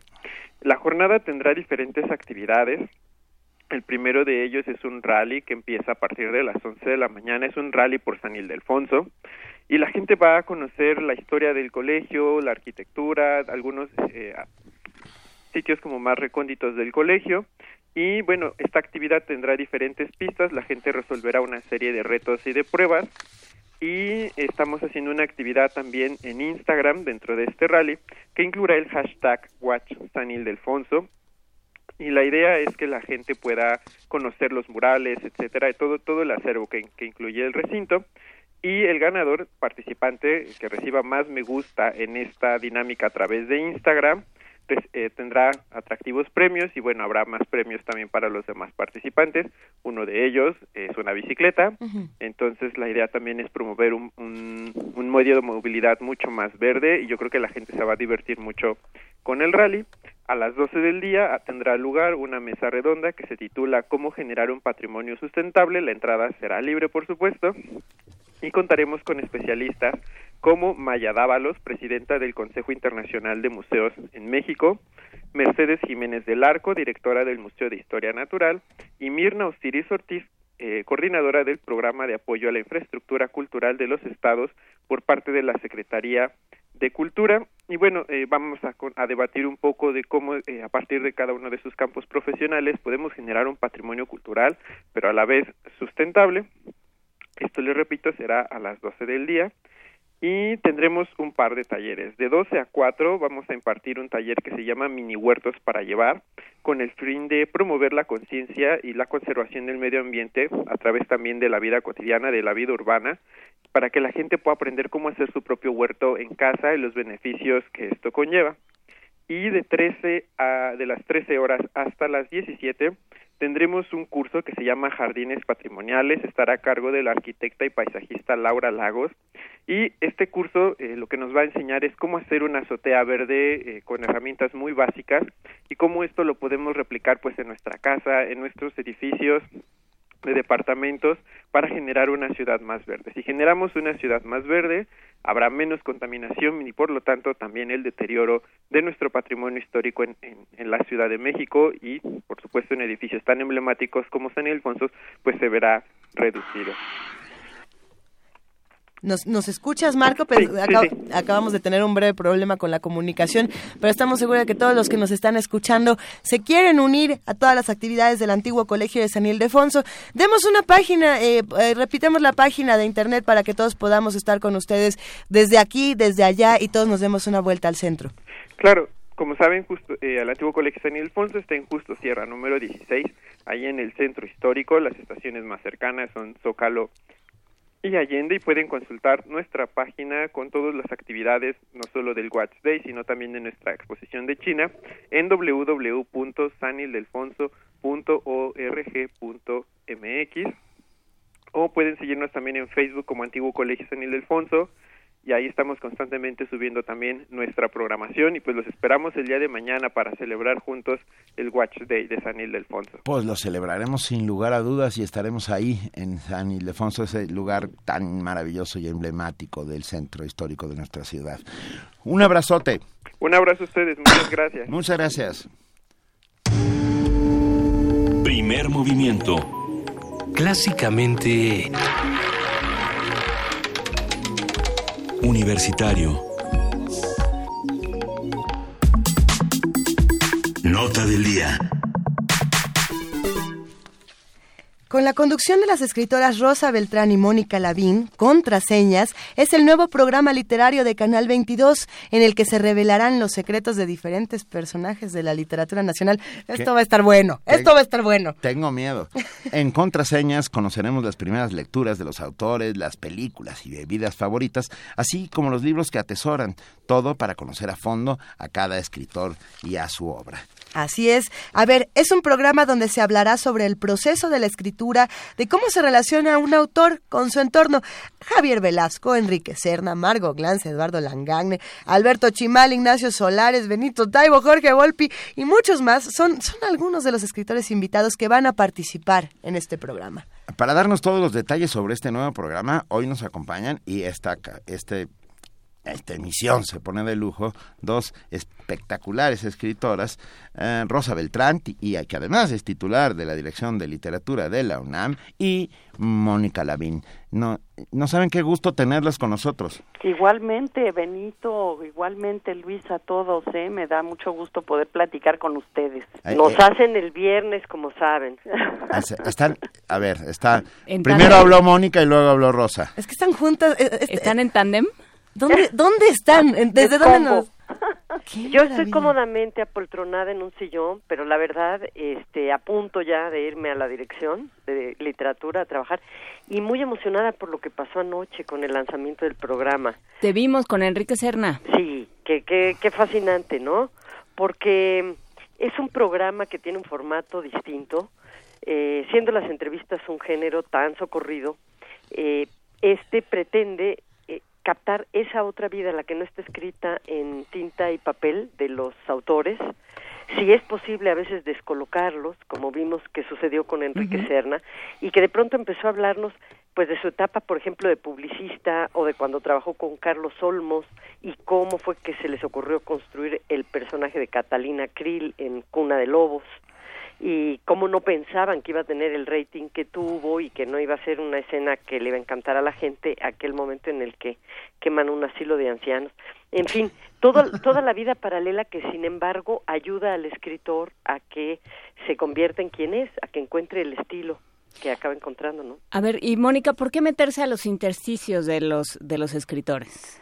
Porque eso no lo vas a encontrar en ningún lado, porque no está en la solapa de los libros. Porque lo ocultamos como podemos, ¿no? Exacto, porque, bueno, además no está en ningún diccionario de escritores, y es realmente el escritor se vuelve el personaje. No estamos hablando de los personajes de sus libros, sino de él. Hay un interés por el entorno donde creció, por cómo descubrió el placer lector, por otros gustos que tiene, por otras cosas, tratando de hacer estos puentes de cercanía, como conversamos las personas en cualquier lugar, ¿no? Es esa sobremesa o esa trasbambalina de lo que antecede y está en ese proyecto de vida que es ser escritor, y mucho también compartir espíritu ritual o manías, obsesiones, secretos detrás del oficio de la escritura, ¿no? ¿Cómo es ese espacio donde trabajas? ¿Cómo es ese espacio donde te escondes? ¿Cómo es esta ciudad o la ciudad con la que te relacionas? ¿Cómo son las ciudades de tus libros también? Nos importa mucho este aspecto espacial y cómo ha cambiado, cómo ha mudado con la misma vida del escritor. Está padrísimo. Contraseñas, querida Rosa Beltrán, se presentará en Canal 22, ¿ya cuándo estrenan? Estrenamos anoche. Bueno, claro. Sí, todos los jueves a las 8 de la noche en el Canal 22 van a poder ver a sus autores favoritos, y empezamos siempre con una suerte de acertijo, que esto también me gusta. Eso me encantó.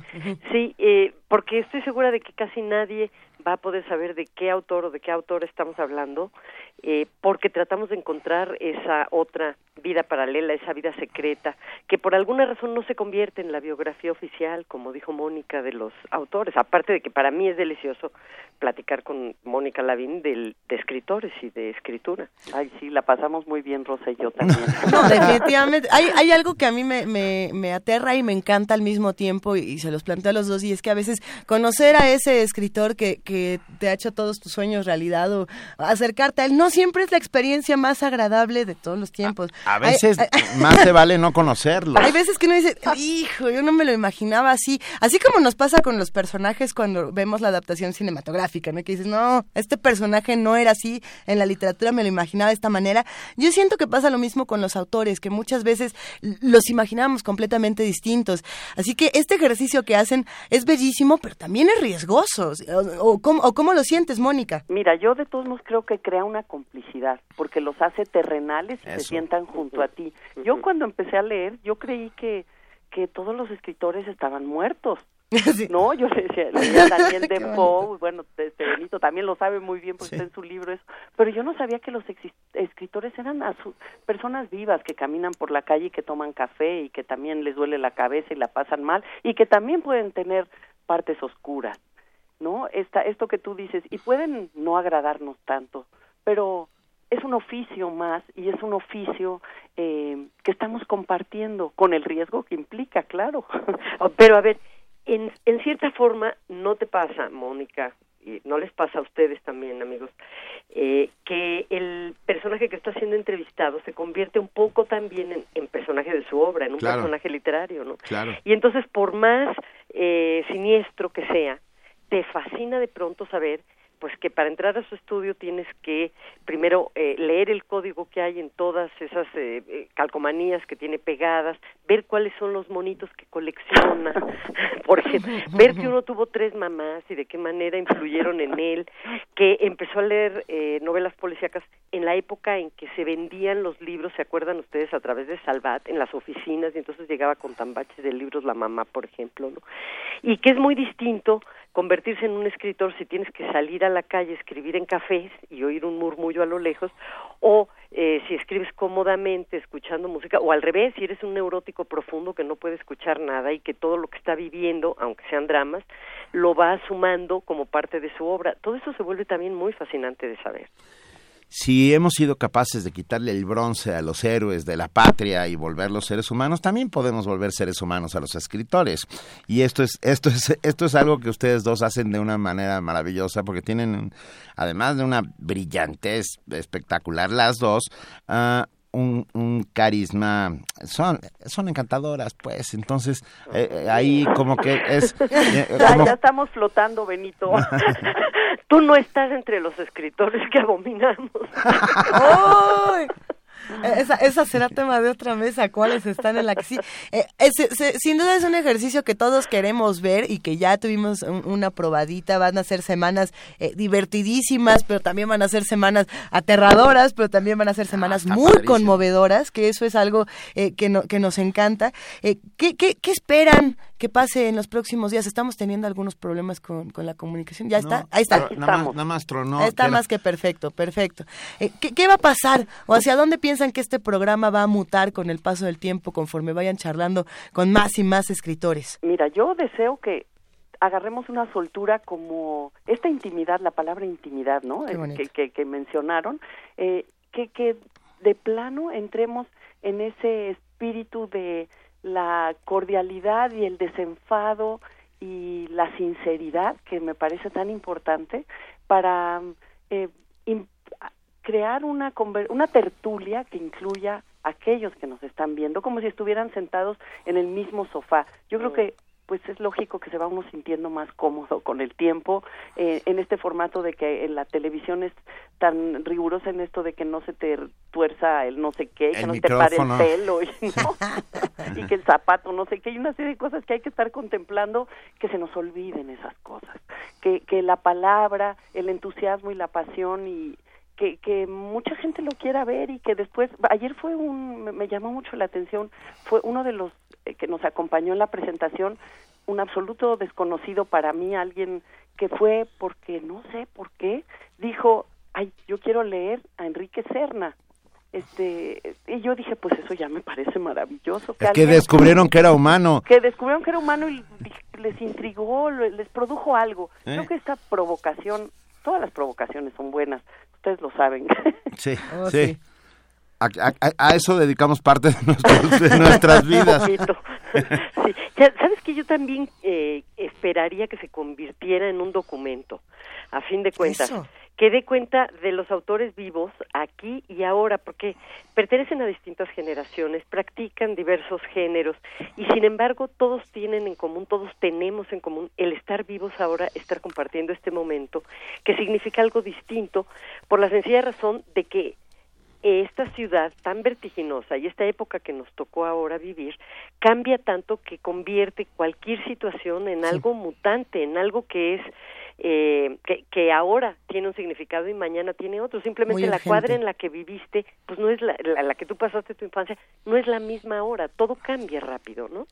Entonces, tener ese documento que hable de los escritores de ahora, a mí me parece algo muy importante. Sí, y pensando en esta urgencia de la que estábamos hablando, en este vértigo que tiene esta ciudad, que tiene este país en los últimos días, podemos también hablar de los escritores jóvenes y la relación que tienen entonces con estas figuras, por ejemplo, entre los que mencionábamos que van a aparecer, Alberto Chimal, Eduardo Langagne, y Jorge Volpi también. Javier Velasco fue con perro o sin perro. El perro no le pudimos poner el micrófono. Y no llevó tampoco muñequito de ventríloco. Ese está invitado en otro programa. Okay. Pero mira, lo bonito es que ¿viste todos qué rápido estos contestan? Luego, son un peligro. Ahí la tienes. No, sí, no, bueno. Se los comen, se comen vivos. Ajá, bueno, pero estos escritores que acabamos de mencionar, la gran mayoría son maestros. Así como escriben sus propias historias y tienen a sus propios lectores, hay muchas personas que lo siguen y que están aprendiendo este bellísimo oficio gracias a ellos.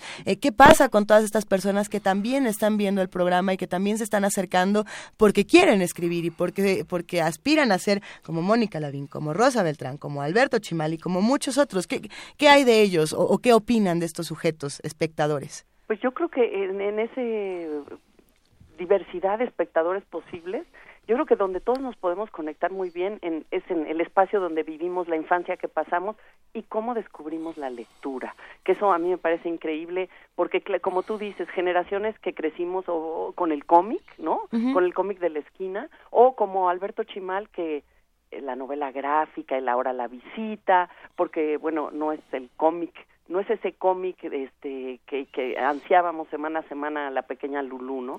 Todo esto de cómo nos formamos como lectores. Y creo que, por otro lado, como bien dices, aquellos que quieran escribir, pues podrán sentir empatía, desilusión, saber que no hay método, que no hay un solo lugar donde se escriba, que cada quien fabrica, inventa sus espacios y tiene sus necesidades. Y quizás eso dé tranquilidad, ¿no? Oye, y que la literatura se alimenta de experiencias de todos los días y que es algo más que lo que está en los libros, porque muchos hablan de su personaje favorito en el cine, por ejemplo, o se hicieron a través de la publicidad, o incluso a través de las telenovelas o de las películas terroríficas. Ayer estaba citando Serna a Mario Almada, a quien dice que se parece cada vez más en La Viuda Negra, con Isela Vega. Entonces, ver cómo la literatura breva de todos lados, cómo leer implica algo que necesariamente hacemos todos los días mientras estamos vivos. Sí, creo que Mónica dio también ahí una contraseña, una clave importantísima. Otra cosa que nos une a todos los escritores, que no solo lo que mencionaste, Rosa, sino que somos lectores. ¿Sí? Y por supuesto, eso es algo que sin duda nos mantiene en el mismo lugar y que nos permite mirarnos a unos a otros a los ojos, a pesar de que a veces no nos podamos ver. Y recoger otra vez esa emoción del descubrimiento primero, ¿no? Sí. Cuando eres un lector ingenuo y te va seduciendo y asombrando lo que te pasa con los libros, y que es algo que se olvida y que hay que recordar constantemente, ¿no? Sí, de acuerdo. Contraseñas, todos los jueves a las 8 de la noche. Eso, a las 8 de la noche, Mónica Lavín, Rosa Beltrán, Mónica Lavín. No se lo pueden perder. Canal 22 es de verdad un ejercicio lúdico impresionante el que están realizando estas dos talentosísimas mujeres y que nosotros desde aquí sin duda aplaudimos. Muchas gracias a las dos, Mónica, gracias, Rosa. Gracias a ustedes. Gracias, besos, abrazote. Besos, un feliz fin de semana a todos. Besos, gracias. Mucho éxito. Adiós. Primer movimiento. Clásicamente universitario. Nota nacional. El pasado miércoles, Antonio Gómez Pellegrín, secretario de Finanzas de Veracruz, es el puesto que nadie querría tener en estos momentos, declaró que Javier Duarte, gobernador con licencia de esa entidad, ordenó destinar recursos federales asignados a los municipios y otros objetivos para el pago de gasto corriente y de nómina. En consecuencia, un grupo de alcaldes mantiene una protesta en el Palacio de Gobierno de Veracruz para reclamar que los recursos que les asignó la Federación nunca fueron entregados. Duarte desarrolló este, entre comillas, hábito, porque dicho gasto era prioridad para mantener la paz pública en el Estado, según Gómez Pellegrín, quien afirmó que aunque él no dio la instrucción de realizar este desvío de recursos federales, llegó al cargo en 2005, o sea que sí estuvo al tanto de la situación, ya como secretario de Finanzas, por lo que reconoció haber actuado tarde para poner orden. El secretario estatal dijo que desde 2010 la situación financiera de Veracruz comenzó a desequilibrarse debido a un desfase entre los recursos federales recibidos, los generados en el Estado y lo que se debe destinar al gasto corriente. Ahora la deuda de Veracruz asciende a los 87 número, hasta pensé que lo iba a leer mal, pero no, 87,000 millones de pesos. Hoy analizaremos la situación fiscal y financiera en Veracruz, así como la responsabilidad de la Federación y las posibilidades de responsabilidades que tiene el nuevo gobierno. Nos acompaña en esta conversación el doctor José Luis de la Cruz, director del Instituto para el Desarrollo Industrial y el Crecimiento Económico. Doctor de la Cruz, muy buenos días. Un minuto. Creo que lo que vale la pena discutir, y lo discutiremos en un momento más, es la responsabilidad de la Federación, porque hay que recordar que no se ha rescatado a ningún otro estado, o sea que, ¿no? Que la deuda de Coahuila creo que era mayor y no intervino la Federación. Entonces, bueno, ¿qué haces en este caso, ¿no? ¿Qué haces cuando los jubilados, los maestros, la universidad están... Los municipios que están cerrando servicios básicos porque no tienen para pagarlos, bomberos y policía. ¿Qué opina el doctor José Luis de la Cruz? Muy buenos días, José Luis, ¿nos escuchas? Muy buenos días, muy bien, sí, gracias por la invitación. No, al revés. A ver, ¿qué hacemos con Veracruz, José Luis? Perdón por la pregunta tan directa y de salvaje. ¿Pero qué hacemos con Veracruz? Bueno, yo creo que al final del día sí la reflexión debe ir en al menos tres sentidos. El primero es evidente que el manejo de la administración de las finanzas públicas en el gobierno que está terminando, pues no fue el adecuado y al final del día eso tiene que sancionarse, es decir, tiene que haber una consecuencia en el sentido de que se ha dejado un Estado endeudado, en donde además se compromete la viabilidad de las finanzas públicas y por lo tanto de los servicios que reciben los veracruzanos, y en ese sentido me parece que tiene que haber acciones para evitar que esto vuelva a ocurrir y consecuencias para quienes hicieron un manejo inadecuado de dichos recursos. En segunda instancia, y me parece todavía más relevante, es la Federación no puede hacerse a un lado, es decir, al final del día, esto lo que implica es una mala supervisión tanto del Congreso local como de las autoridades federales encargadas de evitar justamente llegar a esta situación. Entonces, en ese sentido, me parece que la Federación tendría que responder de una manera más solidaria, un tanto con la población que sufriría las consecuencias de si se deja a Veracruz, digamos, a la deriva. Y tercero, las propias autoridades locales pues van a tener que diseñar un programa económico con austeridad, pero en donde me parece lo fundamental que son los servicios de los veracruzanos sigan adelante, porque de otra forma la gente, sobre todo la parte más pobre de la población, será quien sufra las consecuencias de este desorden financiero en la entidad. Sí, creo que es muy interesante el panorama que se plantea porque, por un lado, sí tuvimos en su momento, me parece que con el caso de Coahuila, a Videgaray, que en ese momento era el secretario de Hacienda, diciendo de manera como papá regañón, literalmente, ¿no? De la Federación no va a rescatar a los estados. Pero si se fueron dando cuenta, como nos fuimos dando cuenta todos, de que en Veracruz estaba sucediendo un expolio, estaban realmente acabando con los recursos y no que los estuvieran despilfarrando, se lo estaban robando, ¿no? Porque ¿desde cuándo está la universidad esta pidiendo, nota la dimos hace más de un año, por lo menos. Esta nota la dimos hace un año, cuando el Fondo de Desastres hace poco preguntábamos quién le va a mandar dinero a Veracruz y todos se lo roban. Todas estas cosas... ahí entra una responsabilidad de la Federación. ¿No podía haber levantado la mano la Federación hace 2 años y haber dicho qué está pasando? Bueno, al final del día, el acuerdo de coordinación fiscal que hay entre la autoridad federal y las entidades, evidentemente ahí incluido Veracruz, lo que implica es de que sobre estos recursos que la Federación envió al gobierno del Estado para que a partir de ahí bajaran esos recursos hacia municipios, por ejemplo, pues evidentemente que ahí hay una responsabilidad de supervisión, de verificar que las acciones que estaban vinculadas con este presupuesto se ejecutaran en tiempo y forma, es decir, que esos recursos efectivamente llegaran a los municipios, y en ese sentido ahí sí debió haber existido una supervisión prácticamente en tiempo real de qué está pasando con estos recursos, como bien mencionas, desde hace un año, desde hace más de un año, esto ya era evidente, y en ese sentido la Federación fue omisa, y por lo tanto, desde mi punto de vista, tiene que asumir parte de esa responsabilidad, porque lo que hoy estamos viendo de presidentes municipales protestando porque los han dejado sin recursos, al final del día lo que implica es un sentimiento que también involucra a la sociedad de dichos municipios, que en esencia se está quedando sin recursos para ejecutar las funciones de los siguientes meses.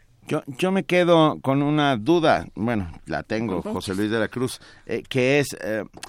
la supervisión de la Federación me parece un tema correcto, pero no se interpone un poco con la soberanía de los estados. O sea, el Estado libre y soberano de Veracruz debería ser capaz de poder administrar sus fondos de una manera correcta, inteligente, etcétera. O sea, la injerencia de la Federación a veces es benéfica y a veces no. Y yo creo que aquí hay dos elementos que debemos de considerar, como muy bien mencionas, el hecho de que seamos una federación implica de alguna forma que los estados deben de tener la mayoría de edad para manejar recursos financieros, administrativos, planes de gobierno, es decir, efectivamente la responsabilidad, y por eso parte de la reflexión era de que tiene que haber una consecuencia sobre el propio Congreso local, las propias autoridades locales que hicieron una mala administración de los recursos con los que contaron. Sin embargo, también por el pacto de coordinación fiscal que existe entre la Federación y los estados, parte de estos recursos que reciben los estados y que en muchas ocasiones es la mayor proporción de los que cuentan cada año, llega directamente de la Federación. Algunos de ellos están etiquetados. Uh-huh. Entonces, en ese sentido, de alguna forma, el Poder Ejecutivo tiene que estar también revisando de que esos recursos efectivamente se ejecuten para lo que fueron presupuestados, y es parte, digamos, de cómo está armada la arquitectura institucional, la arquitectura presupuestal de nuestro país, y que por lo tanto tanto autoridades locales como federales son corresponsables de este manejo de los recursos, de su aplicación y evidentemente de la administración en general de los mismos. ¿Y existen los mecanismos para establecer esta corresponsabilidad? ¿O nada más lo estamos diciendo aquí nosotros, pero no va a suceder? En principio deben de existir, es decir, todos los programas cuentan con ciertas medidas de ejecución, de evaluación de los proyectos, de por lo menos de ejecución de los mismos, no tanto de si dan resultados o no, que ese es un problema de las finanzas públicas en México.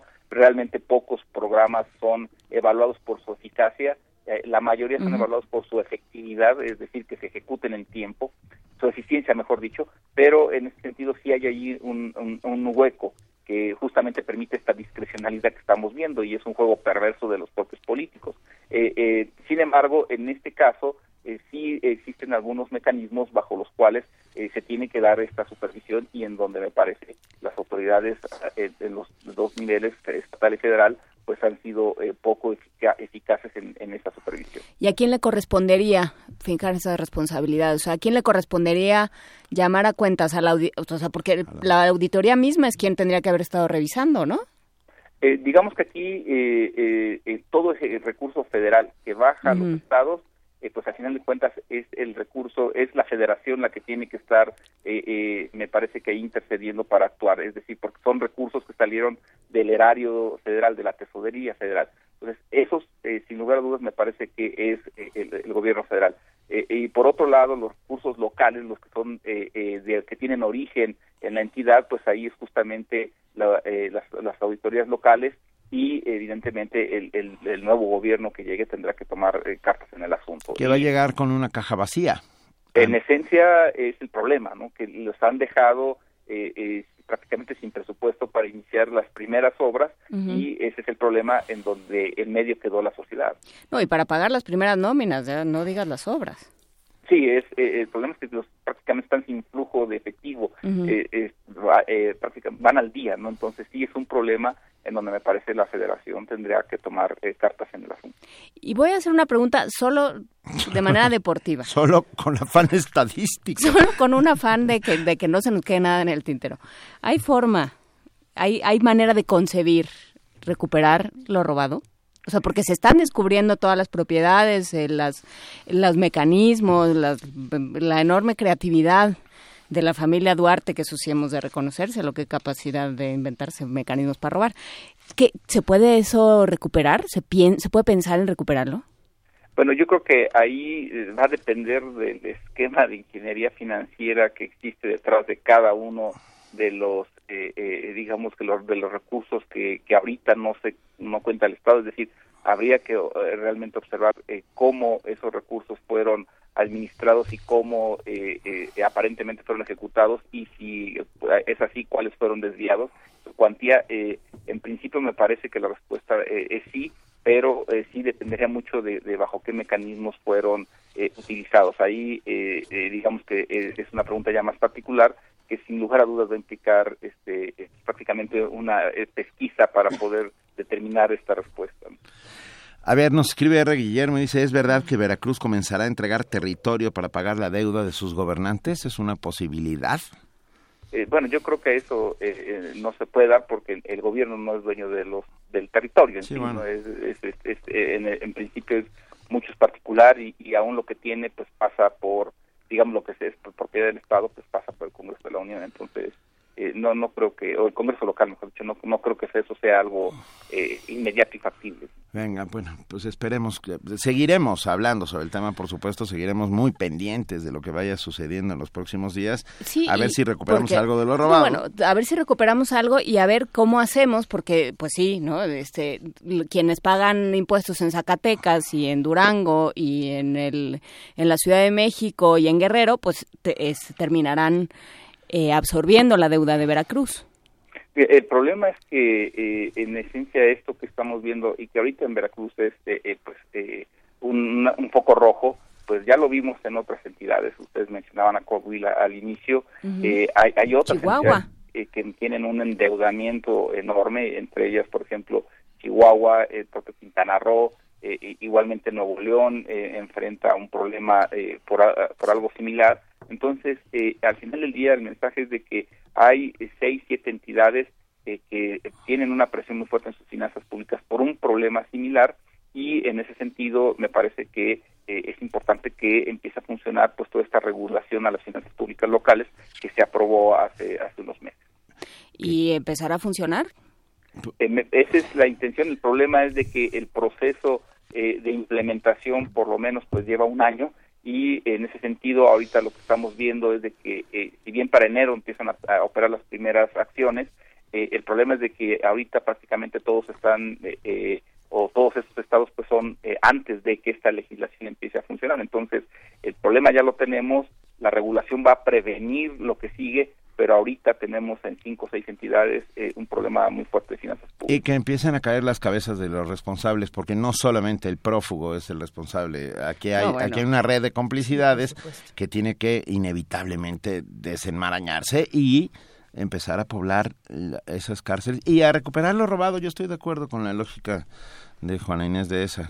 Sí, pero... Bueno, doctor José Luis de la Cruz. Acuerdo con mi lógica, salvo Duarte, pero...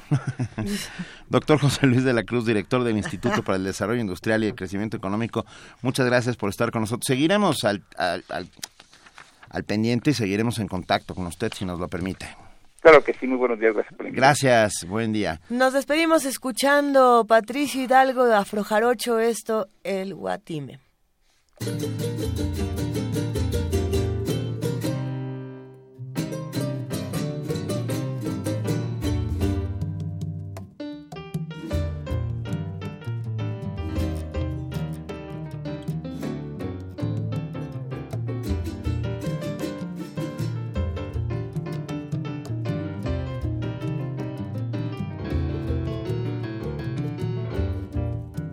que por mi casa el viento ya no corre, que en mi solar el viento ya no pasa, que por mi casa el viento ya no corre, que en mi solar el viento ya no pasa. Oye, mulata, el viento ya no silba, mulata mía, el viento ya no canta. Oye, mulata, el viento ya no silba, mulata mía, el viento ya no canta. Que ya no canta, no silba ni cabalga, ya no relincha con hojas rasuradas. Que ya no canta, no silba ni cabalga, ya no relincha con hojas rasuradas.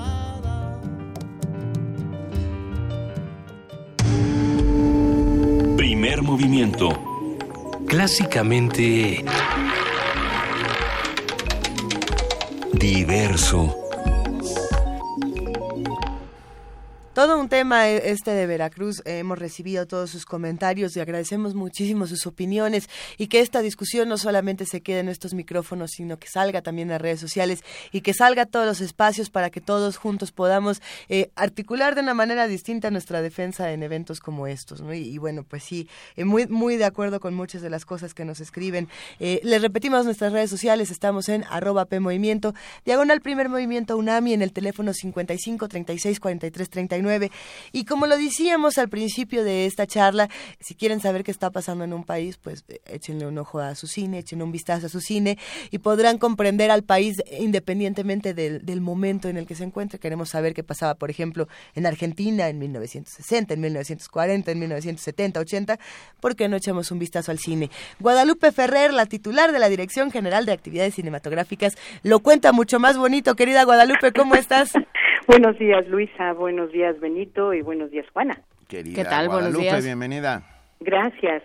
Oigan, pues sí, ciertamente escuchaba yo la entrevista que habían tenido con los chicos que están organizando el Festival de Derechos Humanos, y está muy relacionado lo que yo les quiero hablar. Estamos en que la vocación de la universidad tiene que ver profundamente con la extensión del conocimiento, con la reflexión y la conciencia crítica, con conocer las causas y con esto reconocer los síntomas. Hace unos días yo les hablaba de una serie de Kenneth Galbraith y sobre la economía social, y les hablaba también de un documental que se llama Trabajo Confidencial o Dinero Sucio, que tuvo los dos títulos en México, de Charles Ferguson, porque yo creía, y lo sigo pensando, que estos dos trabajos nos permitirían entender muy bien qué está pasando en Estados Unidos con las elecciones y por qué Estados Unidos puede, su población, una gran cantidad de la población,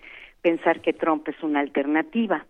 Pues en este caso, insistiendo precisamente en esto de reflexionar y generar una conciencia crítica, dentro de la Cátedra Mandela, que como ustedes saben tuvo una primera exposición ahora en julio hablando de Martin Luther King. Ahora vamos a hacer dos momentos que a mí me parecen sumamente relevantes, uno el día 9 y otro el día 10. El día 9 se va a hablar de los libros prohibidos de la dictadura argentina. A esta plática la va a dar Mempo Giardinelli. Benito lo conoce bien, sí. No, bueno. Sabe que es un escritor y periodista muy importante, y él va a hablarnos sobre estos libros prohibidos, porque la literatura fue uno de los focos muy importantes de la represión cometida en Argentina durante los años 70. Los militares arremetieron no solo en contra de los autores de estos libros, sino acabaron con los propios libros. Miles de títulos ardieron en las hogueras públicas, y en la lista no solo se incluían libros de filosofía política, sino libros de poesía, novelas, libros infantiles como El Principito, ¿no? Sí. Hicieron grandes piras, quemaron 24 toneladas de ideas. Perdón que te interrumpa un segundito. Aquellos libros de pastas rojas Contuvieran lo que contuvieran, porque, o sea, solamente para demostrar... ¿Aunque fuera el tesoro de la juventud? Sí, aunque fuera el tesoro de la juventud. Si el libro tenía tapas rojas, podía ser subversivo. Un libelo. Bueno, Corazón Diario de un Niño, por ejemplo. ¿No? Entonces, es bien subversivo. Vamos a reflexionar sobre esto y Mempo va a hablar de cómo actuó la dictadura, así como decimos, tratando de destruir las ideas. Y esto va a estar acompañado de un clásico del cine de Truffaut, Fahrenheit 451, que como ustedes saben está inspirado en la obra de Ray Bradbury, que escribió a principios de los 50. Y bueno, para la audiencia, Fahrenheit 451 es la temperatura a la que arde el papel de los libros. Es una ficción interesantísima que ayuda mucho a pensar por qué este afán que lleva a hacer creer que si quemas el libro, quemas la idea, ¿no? Uh-huh. Y va a haber anticipado a esta película un corto muy interesante que se llama El quema de libros en Sarandí, que son unas entrevistas a testigos que vieron arder los libros. Esta conferencia va a estar también, junto con estas películas, acompañada de una instalación que si van ustedes ya al Centro Cultural podrán observar que es una pila enorme, una columna de los libros con los títulos que estamos queriendo representar que fueron quemados, y alrededor de ellos los paliacates de las madres de la Plaza de Mayo. Esto va a ser el 9 de noviembre en la Sala Julio Bracho. Y luego el día 10 vamos a tener otra conferencia, otra mesa, un conservatorio, como decían ustedes. Una chorcha. Una chorcha. La chorcha. Entre tres personajes de primer nivel. Estela Caloni, que es esta periodista argentina extraordinaria, Gilberto López y Rivas, uno de nuestros antropólogos mexicanos más connotados e importantes, y John Sachs Fernández, un hombre que trabaja muchísimo sobre la filosofía política, que ha escrito un libro que se llama El terror y el imperio recientemente, porque en este segundo día vamos a hablar del Plan Cóndor.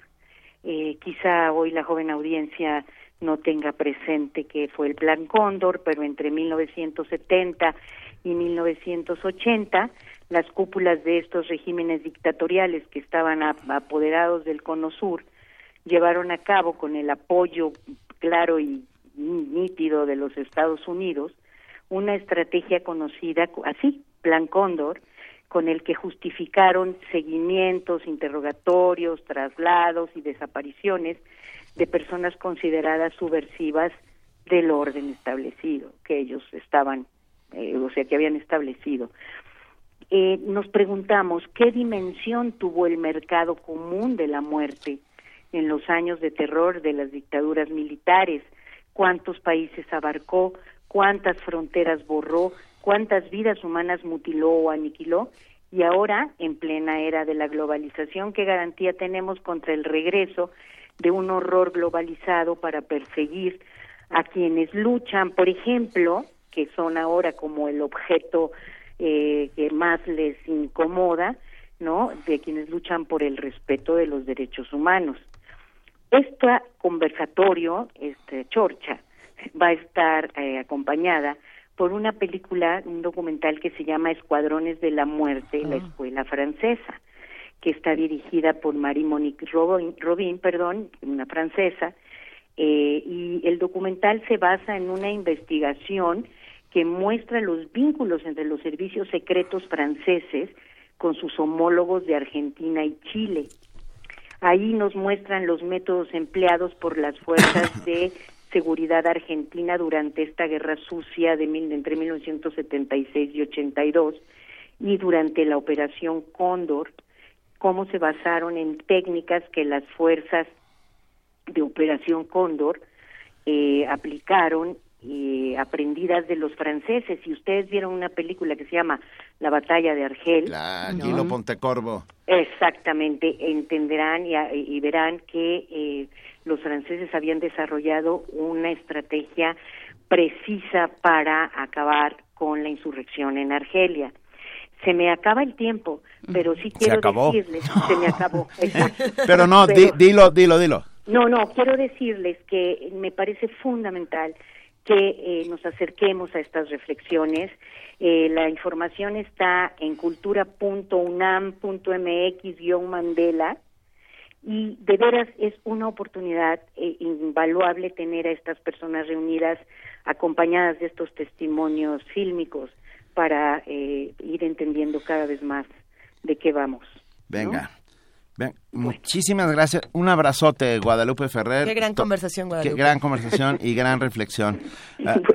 Recomendamos Recuerdo de la Muerte de Miguel Bonasso, que habla justo sobre esos terribles y sucios tiempos. Exactamente. Gracias, querida.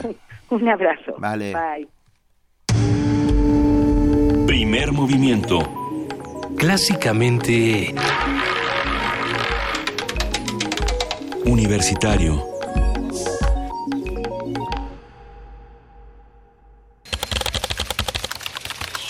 Informativo. La UNAM. Con apoyo de los sectores público y privado, el Instituto de Ingeniería de la UNAM inició un proyecto para desarrollar el Centro de Transferencia Tecnológica de Gasificación de Biomasa. Habla Luis Álvarez y Casa, director de esa entidad universitaria. La planta tiene por objeto demostrar la viabilidad de tecnologías de gasificación y la planta la instalamos en esta zona que es la planta de composta de Ciudad Universitaria. ¿En qué consiste la gasificación? Es quemar controladamente la materia orgánica. En la descomposición de la biomasa se genera una serie de gases útiles. En particular generamos hidrógeno, generamos monóxido de carbono y generamos metano. Estos tres gases son combustibles. Se genera también dióxido de carbono. El dióxido de carbono en la última etapa, que es la de gasificación, se remezcla con agua y nos aumenta la proporción de los gases que son combustibles. Entonces, ese gas combustible que está atrapado en el reactor tiene usos útiles. Lo podemos utilizar, por ejemplo, para un calentador de agua o lo vamos a utilizar, por ejemplo, en una máquina de combustión interna, en un motor. El doctor José Antonio Terán Bonilla, docente de la Facultad de Arquitectura de la UNAM, fue electo como académico correspondiente de la Real Academia de Bellas Artes de San Fernando en Madrid, España. Nacional. El Pleno de la Cámara de Diputados aprobó la ampliación de mandato de 4 de los 7 magistrados del Tribunal Electoral del Poder Judicial de la Federación que calificarán la elección de 2018. Es Juan Pablo Piña, diputado del PAN. De esta manera, el escalonamiento o qué candidatos a magistrados ocuparían durante cuánto tiempo sus cargos, porque la ley disponía que había esas opciones. No fue una decisión propia de la Corte, era una disposición de ley. Durante la discusión, las bancadas del PRD y Morena advirtieron violaciones a algunos artículos de la Constitución debido a que sus magistrados ya rindieron protesta con la ley anterior. Habla Guadalupe Acosta, diputado del PRD. Lo que nosotros estamos poniendo, compañeros, en riesgo es la credibilidad del órgano que va a calificar la elección presidencial. Al cambiar en el proyecto, en el transcurso de su nombramiento y de su toma de y su entrada de ejercicio, a 4 personas que se han visto beneficiados por el acuerdo de unos partidos políticos. Alberto Pérez, ministro de la Suprema Corte de Justicia de la Nación, aseguró que no busca coartar ni judicializar la libertad de expresión con su proyecto de resolución sobre la ley de derecho de réplica. En entrevista con El Universal, afirmó que la ley impugnada por Morena, PRD y la Comisión Nacional de los Derechos Humanos necesita ser revisada. Internacional. El presidente de Estados Unidos, Barack Obama, afirmó que los votantes de su país están a tiempo de mover la historia en la dirección correcta. En este sentido, dijo que será fundamental apoyar a la demócrata Hillary Clinton. No soy yo quien concurre en las elecciones esta vez, pero la equidad, la justicia, la decencia, los progresos que hemos hecho, las reformas migratorias, el salario mínimo, el pago igualitario y la democracia concurren en las elecciones. Hillary nos llevará hacia adelante si le damos la oportunidad.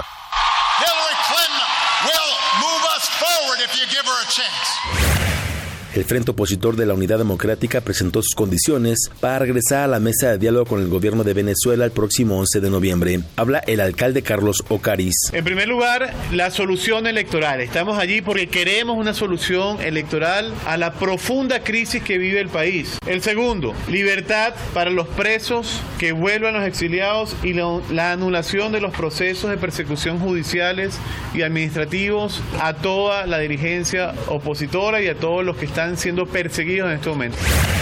Por su parte, el presidente Nicolás Maduro dijo que no se pueden poner condiciones a los diálogos de paz. Bueno, hay que ir conversando con ellos porque no se corresponden con la verdad. No se puede pretender darle un ultimátum a las conversaciones, a los diálogos y a la paz. No, nadie puede decir que en 10 días, ya si el gobierno no responde lo que ellos quieren y lo aceptamos, ellos se van a la guerra. Eso no puede aceptarlo nadie. Así no fue conversado en la mesa, ¿no? El 11 de noviembre hay una reunión para ver los resultados de las 4 comisiones de trabajo. Deportes. Pumas Acatlán recibirá esta tarde a Leones de la Nagua Cancún. En caso de ganar, el conjunto auriazul clasificará la postemporada de la Liga Mayor de la UNEFA 2016. Por su parte, mañana Pumas CU será local ante las Águilas Blancas del Politécnico. El equipo de Ciudad Universitaria necesita obtener una victoria para clasificar a los playoffs de campeonato. El encuentro será a puerta cerrada. Radio UNAM, clásicamente informativa. De las vistas de Salvador Toscano a la época de oro, del celuloide a la era digital. Filmoteca UNAM, celebrando 120 años de la llegada del cine a México. Sala de exposiciones, acervo y restauración, cine en línea, talleres, hemeroteca. Circuito Mario de la Cueva, frente a la Facultad de Ciencias Políticas y Sociales. Entra a www.filmoteca.unam.mx. Ahí encontrarás la oferta visual que tenemos para ti. Filmoteca UNAM. ¿Necesitas difundir tus proyectos? ¿No sabes cómo aprovechar la web? Inscríbete al curso Comunicación Estratégica en Redes Sociales, del 8 de noviembre al 20 de diciembre. Aprende a crear contenidos. Administra, crea y gestiona estrategias de promoción en la web 2.0. Informes y preregistros al 5536-9699 y al 5871-8735. Más información en www.acatlan.unam.mx/radiounam. Ven, estás a unos clics de cambiar tu proyecto. Radio UNAM y la FES Acatlán invitan. Habla Ricardo Anaya. Regresó el PRI y México no va por el camino correcto. La economía va mal, la violencia aumenta, la corrupción está peor que nunca.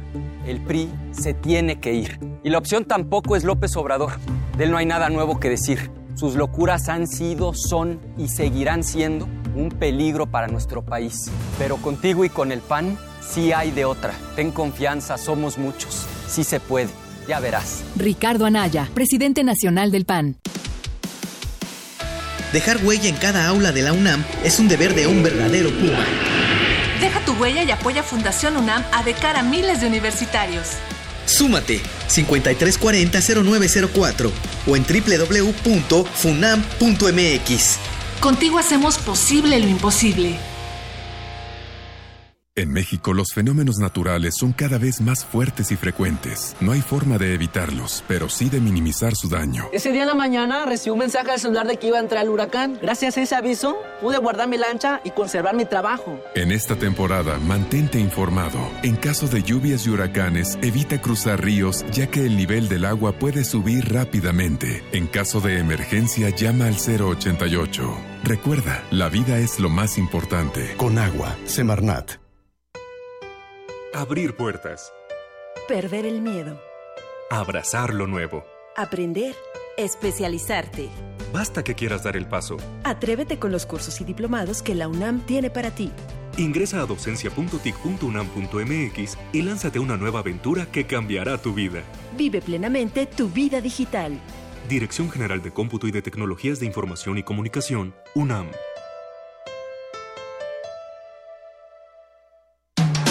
Búscanos en redes sociales, en Facebook como Primer Movimiento UNAM y en Twitter como PMovimiento, o escríbenos un correo a primermovimientounam@gmail.com.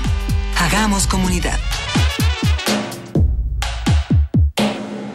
Son las 9:08 a.m. y les hemos hablado numerosas veces de cómo se reconfigura geopolíticamente este mundo.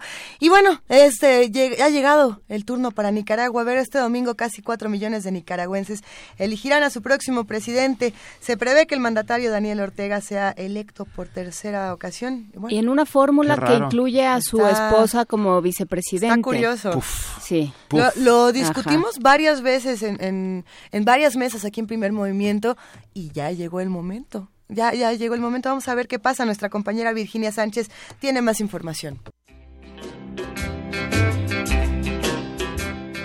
El próximo domingo 6 de noviembre se llevarán a cabo elecciones presidenciales en Nicaragua. Algunos sectores locales e internacionales han vertido duras críticas ante la posible reelección del actual presidente Daniel Ortega y de su esposa Rosario Murillo como vicepresidenta. A pesar de los cuestionamientos por sus pretensiones de alcanzar su tercer mandato consecutivo, el exguerrillero goza de una amplia popularidad entre la población, lo que posibilita que este domingo se ratifique su estancia en el poder. El doctor Rodrigo Páez Montalbán, académico del Centro de Investigaciones sobre América Latina y el Caribe de la UNAM, analizó el escenario ante el eventual triunfo del candidato del Frente Sandinista de Liberación Nacional. Primero hay un estado de la economía, digamos, con bastante bonanza en ciertos sectores y eso es importante a pesar de que la ayuda venezolana que antes estaba como en la base de muchos de los programas sociales del gobierno se ha reducido por la situación en Venezuela. Pero la imagen presidencial es buena en general, según si le hacemos caso al Latinobarómetro. Y luego también otros aspectos, la seguridad en Nicaragua es buena, sobre todo si la comparamos con la inseguridad que hay en los países del Triángulo Norte de Centroamérica, Guatemala, Honduras y El Salvador. El internacionalista refirió que la debilidad de la oposición en el país centroamericano y la falta de otro candidato fuerte para la contienda hace suponer que Ortega logrará la reelección. La oposición en Nicaragua está muy desunida, no ha presentado, digamos, una candidatura o unos candidatos así que estén, por así decirlo, que sean muy atractivos para el electorado, ¿no? Ahora también hay que tomar en cuenta que de parte de la oposición se justifica, digamos, esta situación diciendo que está muy desfavorecida por el Tribunal Electoral de Nicaragua, en el sentido de que en junio pasado, pues, hubo 20 y pico de diputados que tuvieron que dejar sus curules por un problema que hubo al nivel del Partido Liberal Independiente, que era, el más fuerte de la oposición. Esos diputados tuvieron que renunciar, tuvieron que irse, mejor dicho, fueron destituidos. Entonces está el ambiente un poco complejo en ese sentido, ¿no? De la oposición está diciendo que el juego no es totalmente justo. Además de presidente y vicepresidente, los nicaragüenses elegirán 20 diputados nacionales, 70 departamentales y regionales y 20 representantes ante el Parlamento Centroamericano. De acuerdo a los diversos sondeos de opinión, Ortega, de 70 años de edad, concentra la intención de voto en un rango que va del 56 al 61.7%, seguido por el derechista Maximiliano Rodríguez, con una preferencia que oscila entre el 8.1 y 8.3%. En tanto, el candidato José del Carmen Alvarado, del Partido Liberal Independiente, ni siquiera es considerado como una opción en la contienda. Para Radio UNAM, Virginia Sánchez.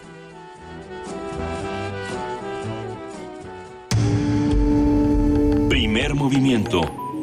Clásicamente incluyente.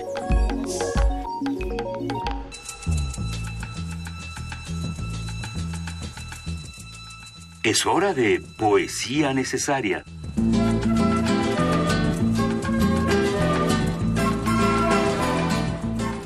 Llegó el momento de poesía necesaria, querido Benito Taibo, es tu turno. Es mi turno, pero recurrí a mi curadora preferida de jóvenes poetas exóticos, que es Luisa Iglesias. Que en sí misma es una joven poeta exótica. Exacto. Me gusta pensar que sí, me gusta pensar que todos somos jóvenes poetas exóticos de una u otra manera. Y me ha presentado a un joven, muy joven poeta. Tiene ¿qué tal eso? Tiene 20 años. Ruso, sí. Se llama Dmitry Gerchikov, nacido en Smolensk.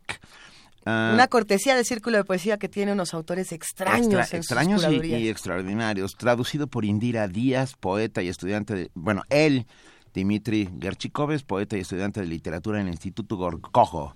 En el año 2002 entró en la Asociación Literaria Persona. Y en este año su nombre fue incluido en la long list del premio Salud, Arkady Dragomoshenko. a poesía rusa de un muy joven poeta. Que juega con la página, es que eso juega, a mí me encanta. Claro, juega con la página y se llama Una mochila repleta en él. Les vamos a poner la liga a los poemas de Gerchikov.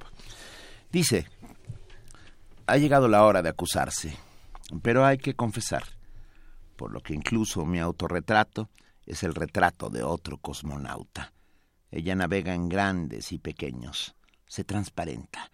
En el programa Microsoft Word, en el que es muy fácil dibujar el fuego y las mariposas, pero en el que nunca aprendí a andar en bicicleta.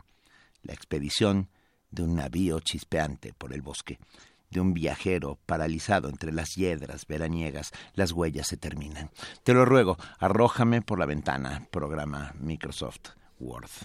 Deseo mirar lo que está sucediendo detrás de la ventana, detrás de todas las ventanas emergentes. Primer movimiento. Clásicamente reflexivo.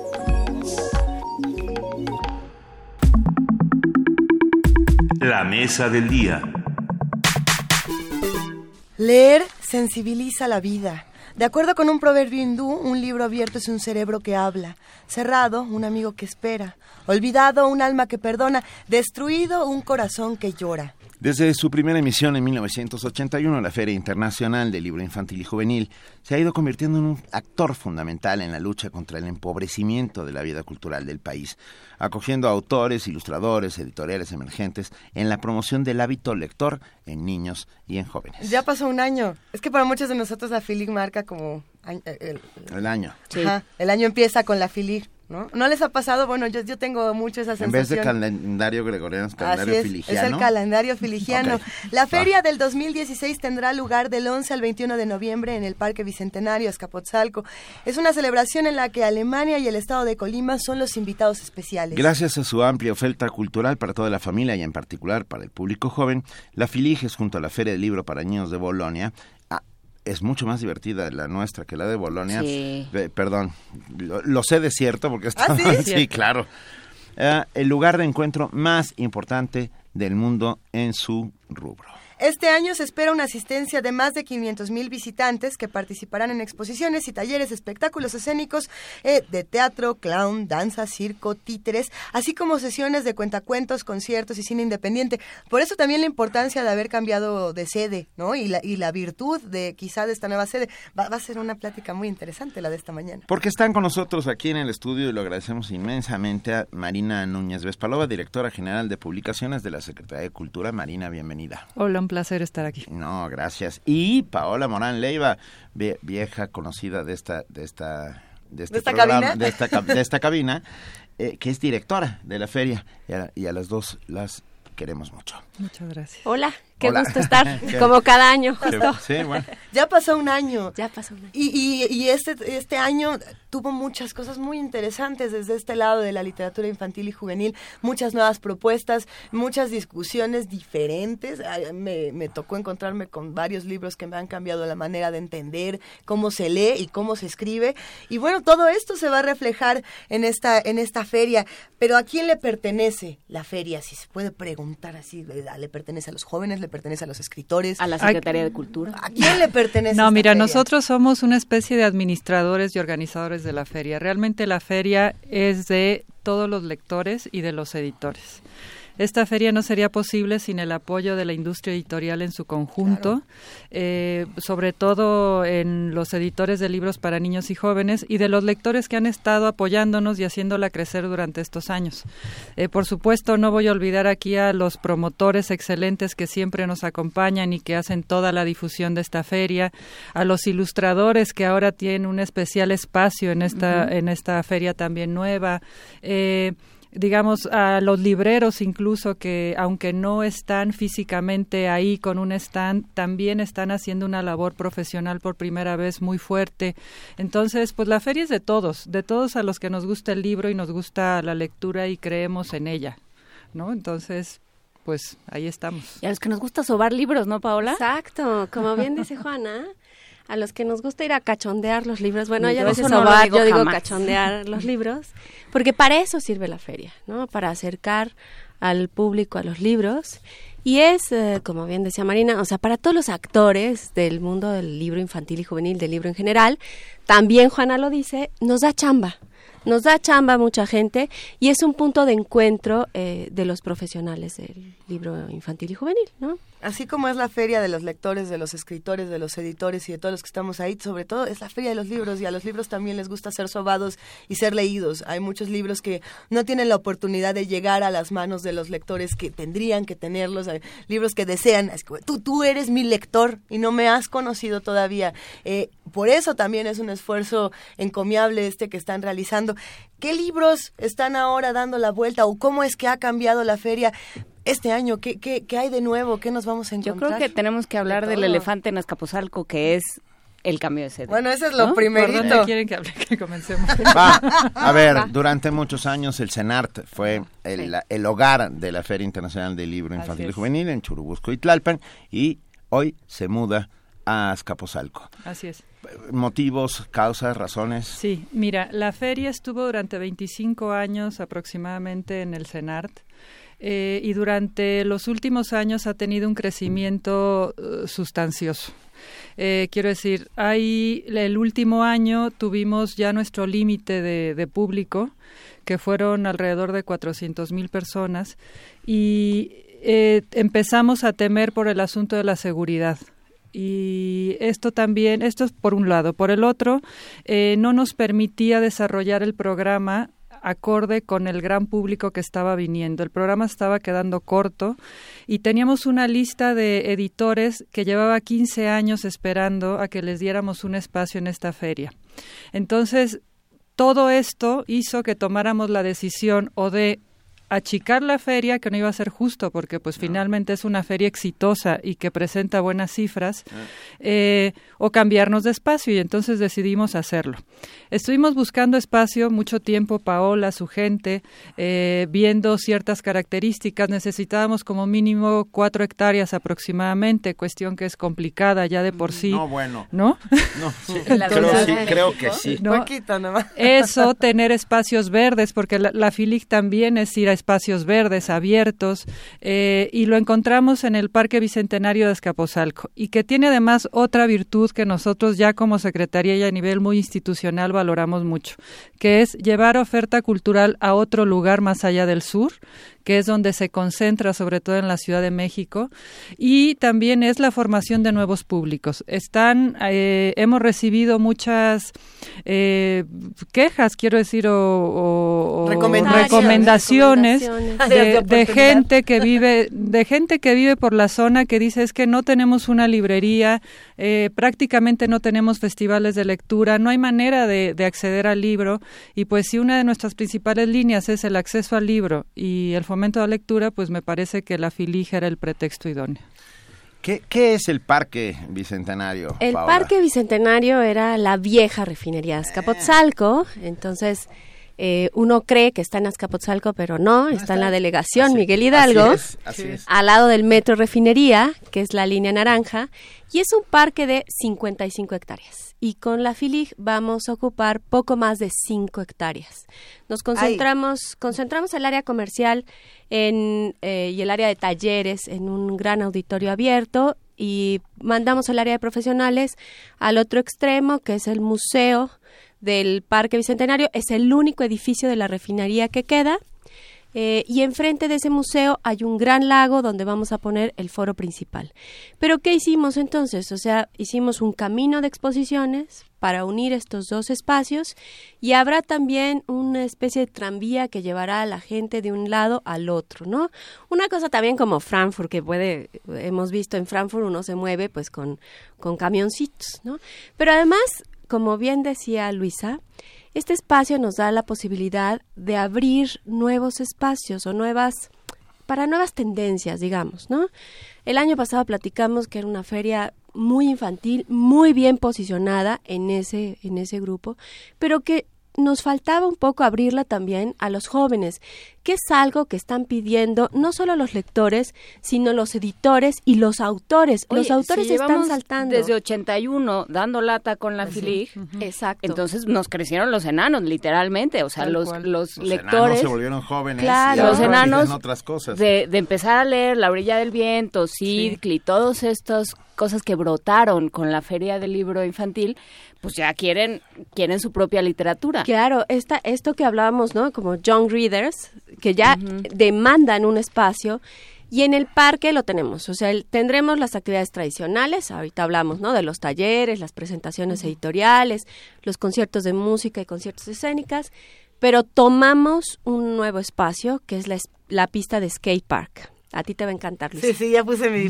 sonrisota. Porque además, en esa pista vamos a tener un foro donde vamos a hacer duelos de poesía, duelos de hip hop, de rap. La idea también es jugar un poco con las narrativas, ¿no? La letra va más allá del libro, entonces estamos jugando con las narrativas y mientras tengamos esos duelos, batería de ilustradores, duelos de graffiti. Vamos a tener también, pues, talleres de patinetos, ¿no? Vamos a empezar a jugar. Entonces, por ejemplo... Al grito de los patinetos también leemos. Exacto. Y todos queremos ser patinetos. Pero los que leemos también podemos ser patinetos. También, siempre y cuando me firmen una responsiva. A mí me saca la bruja gravedad de manera muy salvaje. Decir, siempre y cuando me firmen una responsiva que si te rompes la cabeza es tu culpa. Claro, claro. Puedes subir. Pero hagamos un ejercicio de reflexionar por qué funciona esto del skatepark, porque yo me quedo pensando, por ejemplo, en la colonia Santa María la Ribera, que tiene en mero circuito interior su pista de skate, y ahí es donde se juntan las comunidades de jóvenes que están buscando otro tipo de alternativas y de narrativas, como bien lo estás mencionando, Paola. A mí me ha llamado mucho la atención, yo voy muy seguido para allá, así como muchos vamos a velódromo, o íbamos cuando nos gustaba patinar y caernos de dientes, pero ibas ahí y conocías otro tipo de narrativas, y en efecto... Los jóvenes leen, los jóvenes escriben muchísimo y no tienen este espacio de exponerse también, ¿no? De decir, yo también tengo este texto que a lo mejor alguien más puede juzgar o no, o podemos competir o divertirnos. Justamente, ¿no? Vamos a tener un muro, que será un muro interactivo para que pues, los chavos le entren a dibujar y pues también a escribir, ¿no? Con la idea de que esto sea de los dos lados y de abrir a ese público joven que está demandando un espacio. Mira, incluso... incluso van a poder cantar, van a poder escribir, van a poder tallerear de manera masiva en las áreas verdes, porque a diferencia del otro espacio, aquí va a haber programación en áreas verdes todo el tiempo, y va a haber talleres masivos abiertos justo para los jóvenes. Entonces, lo que queremos es participación de ida y vuelta. O sea, nosotros organizamos, proponemos y queremos que también del otro lado formen su propia Filig. Porque la conocen además muy bien la mayoría. Claro, que eso sucedió con los editores. La verdad es que va un agradecimiento a todos los editores que con todos los nervios y la emoción que nos da este nuevo espacio, le entraron de lleno, y entonces editores, por ejemplo, como Fondo de Cultura lleva su concierto a La Orilla del Viento, el Naranjo lleva un concierto también interesante. Y muchos títulos nuevos, hay que ver lo que está haciendo el Naranjo, porque está haciendo cosas muy interesantes. Muchos títulos nuevos y también para jóvenes. Penguin Random House también lleva, por ejemplo, un concierto de Minecraft que, bueno, es, digamos, parte de este universo. También tiene sus narrativas Minecraft, aunque algunos es que, no las entendamos al 100%. No solo se leen libros, se lee el mundo y se leen expresiones culturales, y se leen caras, y se leen gestos, y se leen un montón de cosas. Y de eso se trata. Se volvió, a ver... La otra vez hablando con Paola, descubrimos que esta vez la Filig es una suerte de parque temático, en el mejor de los sentidos, ¿no? En el cual viajas por este parque temático. Estamos a 2 minutos de desenlazarnos de AM, entonces ¿No te vas a lanzar todavía? Hagamos chorcha. En lo que... hagamos una invitación a los que nos escuchan, a que nos cuenten sus experiencias en años anteriores de Filig. Por ejemplo, muchos de nosotros cuando nacimos ya teníamos Filig, y no podríamos concebir nuestra infancia, nuestra juventud sin Filig y sin todos estos libros que nos hicieron crecer. Los que nos están escuchando nacieron con Filig, ya estaba Filig, no estaba. Cuéntenos de su experiencia en estas ferias de libro, en esta y muchas otras que hay en la ciudad. ¿Con qué libros se toparon en la Filige. A mí me gustaría, perdón, que me traigan. Sí, sí, por favor. Aquí la dijimos el año pasado, ¿verdad? Cuéntenos con qué libro se encontraron a Filige y qué libro les hizo ahí mover algo dentro suyo o fuera suyo. ¿Ya tienen ustedes el suyo? Aquí, ya lo tienen, ya saben cuál fue su libro. Mira, yo me arranco contándoles del mío. Rápido, Dolores Rojas dice, en TV anuncian Filige en la delegación Miguel Hidalgo, ¿es correcto? Sí, es correcto. Sí. Es Metro Refinería, era el en la vieja refinería de Azcapotzalco, pero está en la Miguel Hidalgo. Solo en México suceden esas cosas, o sea, no se preocupen. ¿Ya tienes tu libro que conociste en Filige? Ya tengo mi libro que conocí en Filige. Sí. ¿O todavía no? Sí, tengo algunos, sí. A ver, el mío es de los casi bandidos que casi se... Ay, de Triunfo Arciniegas. ¿Cómo no? Sí. Vamos a hacer invitación para que visiten la Filige antes de que nos desconectemos de AM. Pero seguimos aquí en FM. Agradecemos a todos los que nos permiten hacer esta doble transmisión. Gracias al 860 de amplitud modulada les mandamos un gran abrazo y los invitamos a que se queden con nosotros. Sí, muchas gracias a nuestros compañeros de AM. Nosotros nos quedamos aquí en FM hablando de la Feria Internacional del Libro Infantil y Juvenil, que sucederá del 11 al 21 de noviembre de 2016 en el Parque Bicentenario. Ah, cómo nos gusta la pausa dramática. La pausa dramática es maravillosa. A ver, hay que hablar de que esto salió de hablar de mapas. Empezamos a pensar la Filige hablando de mapas. Dado que cambien el mapa de la ciudad, ¿no? Y a la hora de la ilustración salió como el Bosco, ¿no? Afloró una especie del Bosco. Sí, en realidad, esa reunión fue muy interesante, ¿verdad? Salieron muchas cosas. Mira, dice Pasco Barajas, está genial el parque, pero hace un sol brutal. Sí, eso también. Ahorita hay que recomendar llevar bloqueador. Tenemos que llevar bloqueador, sombrero y agua. Y a los niños contados, porque... Sí. Bueno, los niños contados no los suelten. Agua, mucha agua en botes de plástico. No pueden entrar vidrio, cristal, ni aerosol, ni nada. Okay. Eso tenemos que decirlo. Sí. No, y es importante, por supuesto. Pueden hacer picnic, o sea, las áreas del... el resto de las áreas del parque estarán libres, pero sí hay que advertir. Y ahora déjenme insistir con la lógica del parque temático. Sí. Para que nos lo cuenten, por favor, Marina, Paola. Uh-huh. Crearon un mapa en el cual... viajas por distintas partes de lo que significa el libro y la lectura. Están abriendo el mapa. Ajá. A ver. No, ustedes. Ah, nosotros. No. Lo tenemos en la cabeza. Venga, entonces cuéntenos cómo es el mapa de la Filige este año. Vamos a hacer un recorrido imaginario, es lo que quieres que... Sí, pues. Ah, sí. Salimos del metro. Son menos de 100 pasos, cruzas las vías del tren, mucho cuidado. Entras al parque, se van a revisar bolsas, porque en el parque no se puede meter ni vidrio ni aerosoles. Uh-huh. Entonces, entras al parque y lo primero que te topas en este mapa imaginario de mundos que ha pensado la literatura, ¿no? Que son mundos imaginados, es Narnia. Vas a encontrarte a Narnia. Te puedes meter al closet. Y puedes salir de él. Exacto. Y salir. Vas a salir en el asteroide B612. El principio. El del principio. ¿No? Y luego, si nos vamos a la izquierda, que es la parte internacional, está el mundo de fantasía de La historia interminable de Michael Ende, ¿no? Que es donde está Alemania. O sea, ese mundo es Michael Ende porque ¿te persigue la nada? Te persigue la nada y te persigue Falcor. Ay, no, pero bueno, nos subimos en Falcor y seguimos avanzando. Mejor. Eso. Si nos subimos a Falcor, llegamos al mundo al país de las maravillas. Okay. Y ahí, bueno, estará un gato raro que nos llevará al mundo del nunca jamás. Que un conejo que te empuja porque tiene prisa. Exacto. Y un sombrero que te da un poquito de té porque hay que llevar mucha agua. Hace mucho sol y hay que llevar agua. Y un sombrerito. Pero también se puede comprar ahí el agua. Sí, supongo, claro, habrá digamos, paradas de sombra y estaciones para quitar el hambre y la sed. Pensé en San Exupery cuando dijiste las estaciones en medio del desierto. Ok, venga. Llegamos entonces a los talleres, que es el mundo de nunca jamás. Podemos estar ahí en los talleres y luego irnos por el camino amarillo, que es un camino imaginado, sembrado de exposiciones y que nos llevará a Lilliput. Lilliput es el gran foro donde se presentarán los gigantes. Ahí estará Benito Taibo, por cierto. Yeah. Y del lado izquierdo, en el Museo de Profesionales, es el laboratorio del Dr. Funes. Ahí qué están. Maravilla. ¿Con Juan Villoro? Con Pancho Hinojosa y Mauricio Gómez Morín, porque bueno, es un libro de Pancho ilustrado por Mauricio. Son nuestros dos embajadores Filig, digamos, ¿y quién unidos? ¿Quién es el embajador de este año? Eso se sabrá en la clausura. Ok, no lo sabremos todavía.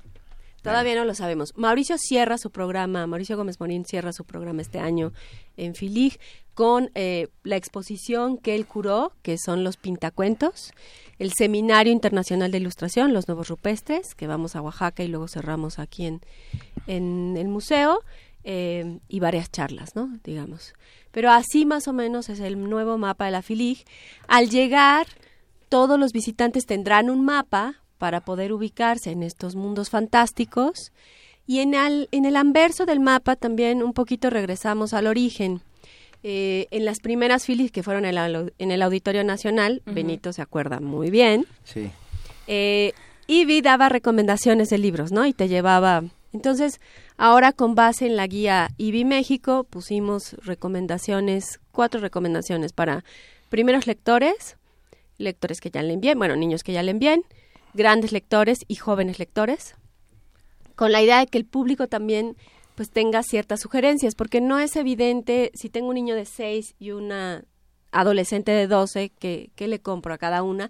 ¿Y qué voy a visitar? ¿O qué, no? ¿Qué carpas o qué stands? ¿Qué editores? Qué bueno que mencionas lo de la edad, Paula, porque nos acaban de escribir hace un momento para preguntarnos, que está muy claro que hay una parte juvenil, que hay una parte infantil, pero ¿qué pasa con los primeros lectores, con los bebés? Pensando no solamente en el espacio, en la distribución, sino en estas primeras lecturas que son tan importantes. ¿Hay alguna parte dedicada a estos primerísimísimos lectores? Sí, hay como siempre bebetecas, varias, tenemos 4, y además de las bebetecas hay talleres específicos para padres que están educando a estos niños pequeños. Además, quiero decir que varias de las cosas que ahora mencionó Paola, completar un poco, los espacios y las rutas que estamos sugiriendo las pueden ver ya en la página web, porque es un espacio tan grande y es una programación tan amplia que la gente se puede perder. Uh-huh. Y entonces, si entras a la página web, que es filig.cultura.gov.mx, uh-huh, ahí puedes elegir tú y hacer tu menú para armar tu ruta. Y ahí por ejemplo, puedes decir, tengo un niño de 2 meses. ¿Por dónde voy? Y entonces ya el propio sistema te da una sugerencia. ¿Y lo puedes imprimir? Lo puedo imprimir, creo que el mapa sí, pero lo que vayas viendo. Luego ya tú la coloreas. Capturas de pantalla. Sí, eso sí lo puedes hacer. Y luego, es la primera feria que tiene más de 1,300 sellos editoriales. Volviendo al tema anterior con el que empezamos, quizás el único espacio donde la gente va a tener oportunidad de ver tantos libros para niños y jóvenes reunidos, porque eso es muy complicado. Uno puede andar de librería en librería y a veces ve los mismos libros en las mesas, pues porque la rotación suele ser muy rápida.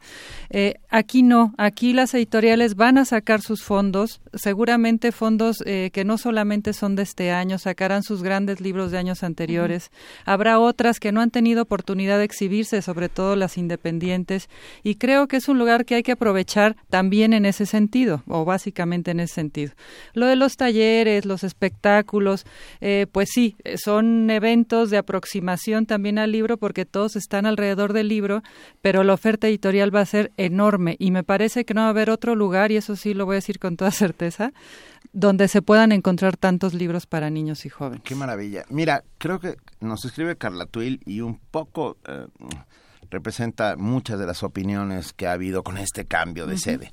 Dice Carla Tuil, me chocó el cambio porque amo al CENART, pero muy bien por llevar propuestas al norte, hacen falta. Y por ampliarla, ya no era posible. Sí, la verdad es que había momentos en que pasabas por el bueno, yo estuve a punto de no llegar a una presentación un día, porque me quedé atorado entre una señora que subía y 19 niños que bajaban. Eso sucedía, claro. Ahora, bueno, también hay que decir para el público del sur, vamos a dejar programación el primer fin de semana en el CENART, 11, 12 y 13 de noviembre.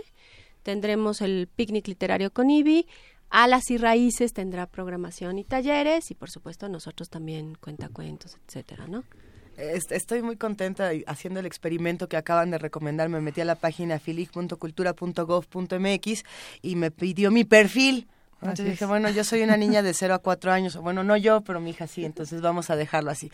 Y me ha lanzado toda una propuesta, toda una programación para niños de 0 a 4 años, así como puedo poner que soy una niña de 30 y tampoco hay ningún problema, es decir, podemos realmente hacer nuestra propia ruta para un espacio de tanta imaginación, sin duda, y además está el mapa y además tenemos todo para prepararnos, pero sí se necesita de una preparación espiritual, de una preparación física. Mira, biológica, intelectual. Yo digo que hay que perderle miedo. Sí, hay que lanzarse. A ir a otro lado. Bien es decir, dicho, estamos como muy seguros en la comodidad del sur. Yo soy sureña, todos estamos aquí, lo somos. Estamos sureños, sí. Pero hay que arriesgarse a otro lado. Digo, no nada más por la labor social que queremos hacer, también porque es parte de nuestra ciudad. Claro. Hay que conocernos, hay que comunicarnos de otra manera, porque comunicarse con el vecino todo el tiempo, pues no es lo mismo. Digo, hay que hacer, como ustedes dicen, comunidad más allá de las fronteras que siempre vemos. Ah, sí nos oyes. Sí, claro, te digo todos los días. Y yo... Oigan, es la conversación que teníamos al principio del programa, hoy hablando de las sedes distintas que va a tener esta muestra de cine de derechos humanos, pues justamente no sabes cómo vas a dialogar con alguien que, como dice Mariana, no conoces, no es tu vecino. Y es un buen momento para descubrir el parque. O sea, el parque tiene, por ejemplo, una ciclopista de 5 kilómetros que es súper rico, muy rico ir a andar en bicicleta ahí. Tiene pequeños, se llaman biomas, que son ecosistemas, ¿no? De bosque tropical, desierto y bosque de coníferas, un orquidiario que vale la pena visitar, está el área de picnic, entonces los invitamos a pasar el día en la feria, a que se lleven su lunch o coman ahí, y hagan que no un tiren picnic. Basura. Claro que no tiren basura, eso también, hay que recoger la basura. Y algo importante para los padres que además nos valoramos mucho, y es que puedes llegar en bicicleta, en patineta, le puedes poner patines a tus hijos, puedes andar en triciclo. Que esto era imposible en el CENAR. Era imposible en el CENAR y hay muy pocos espacios donde se pueden hacer. Para la movilidad también es muy importante, y esa es una de las líneas de la feria este año, la inclusión, ¿no? Venga. Caniem hizo un gran esfuerzo, ahora sí agradecer a los editores allí también, hicieron un catálogo de 400 títulos sobre inclusión, ¿no? Vamos a tener una carpa específica con esos títulos, y entonces pues hay una oferta muy, muy variada y gran movilidad. Va. Noticia importante para todos los que iban al CENART y que ahora dicen, eso está muy lejos. Pues miren, si toman el metro Barranca del Muerto, llegan directo. No tienes que hacer ningún transbordo. Ninguno. Del metro Barranca del Muerto llegas al metro Refinería, caminas 100 metros, pasas el día en la Filig, vuelves al metro y vuelves a Barranca del Muerto. O sea, más fácil imposible. Y la otra segunda que... Lo que pasa es que, como ya lo sabemos, no lo decimos, pero creo que es muy importante. Todas las actividades que suceden en la Feria Internacional del Libro Infantil y Juvenil son gratuitas. Todas. Sí, bueno, no son gratuitas, es entrada libre. Tienes razón, porque ya las pagamos entre todos. Claro. Así es. Y hay otra cosa también. En esta feria... Estamos... Escucha, ya nos dijo Erika Hernández. Hola chicos, organícense porque no se les entiende. Hable uno por uno, por favor. Bueno, está bien. Le cedemos la palabra a Marina. Marina, gracias. No, bueno, hay una gran exposición de ilustración mexicana.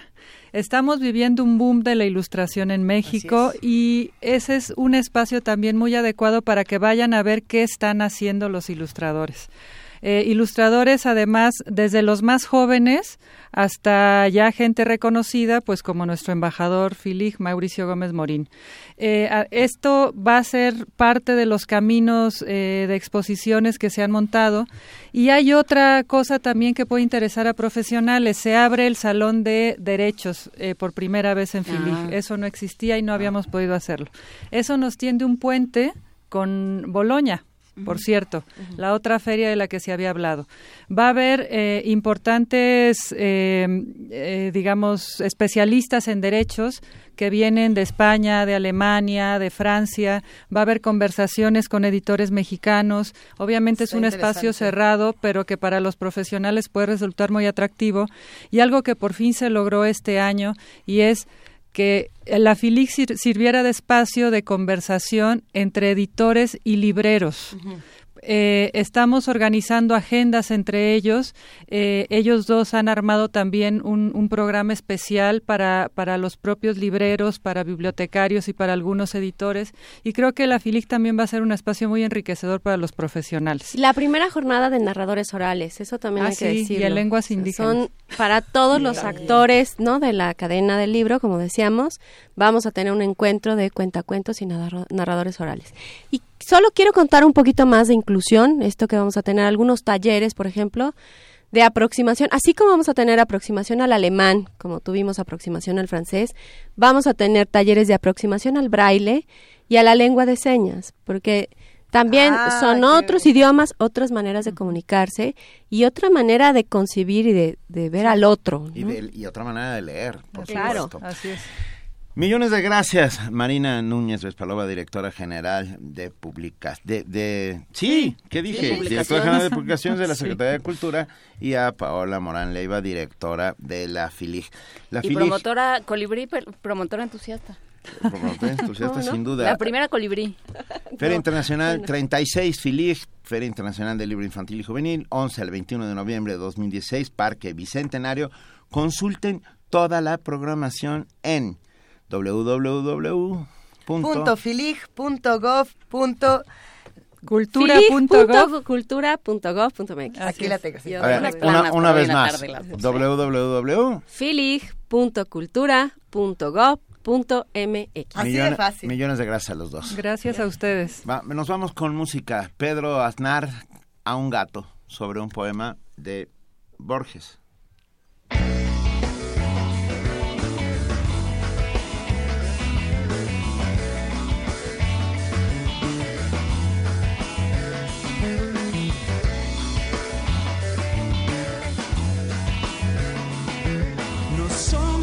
Silenciosos los espejos y más furtiva el alba aventurera.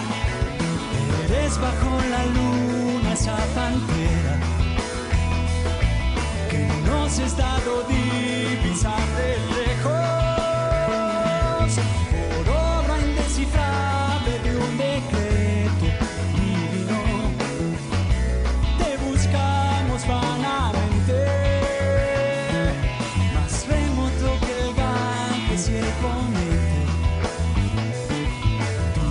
la soledad, tuyo el secreto.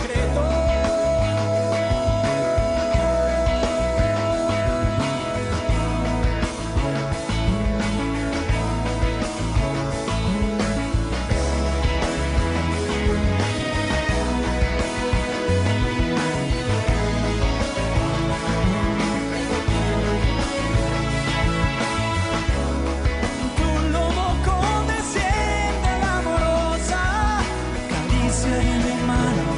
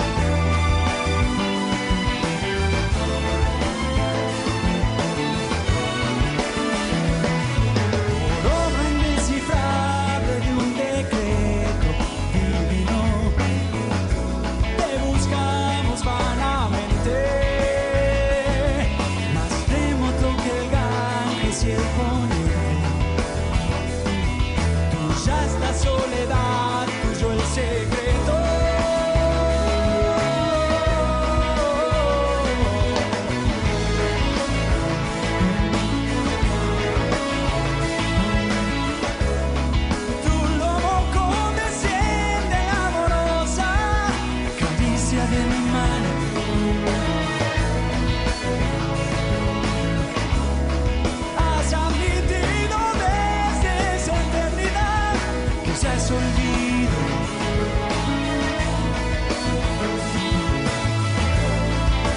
El amor de la mano recelosa en otro tiempo estás.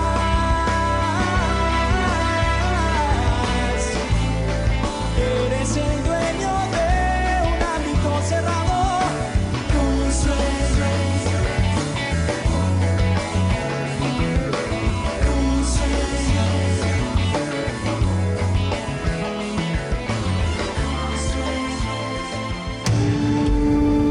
Primer movimiento.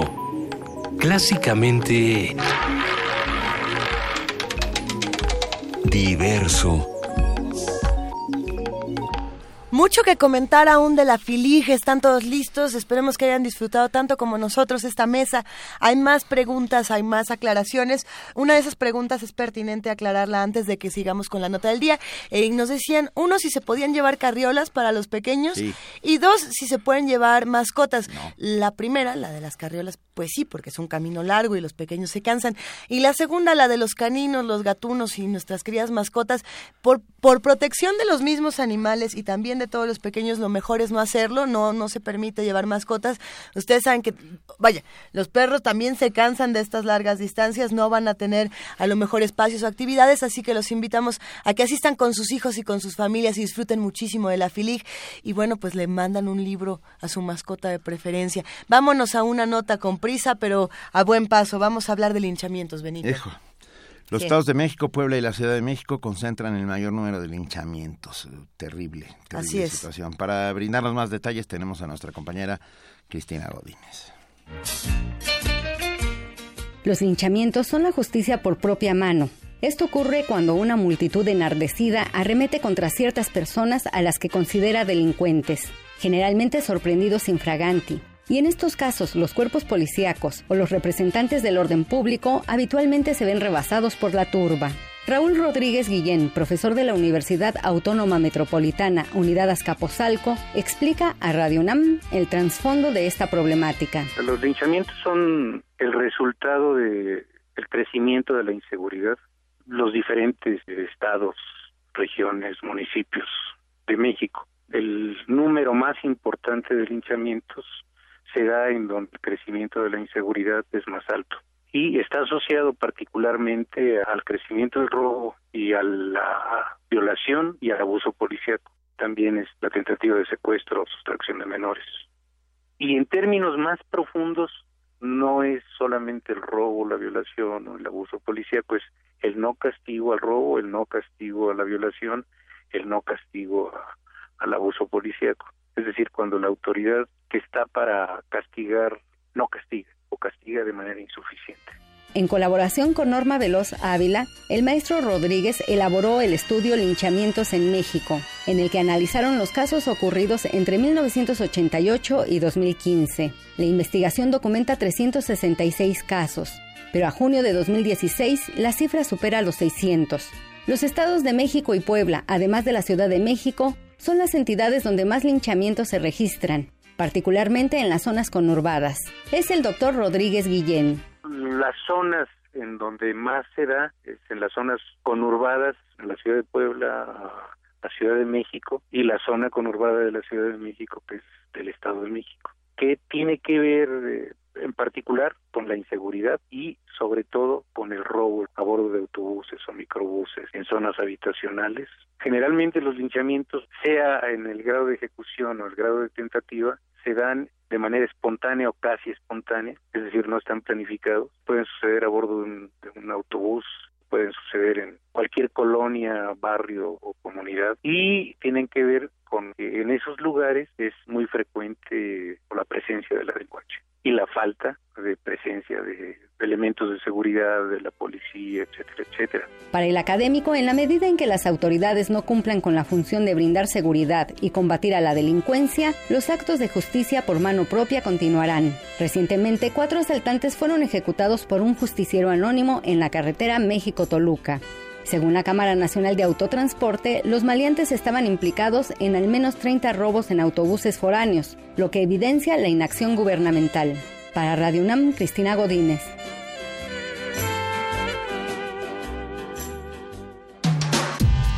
Primer movimiento. Podcast y transmisión en directo en www.radiounam.unam.mx.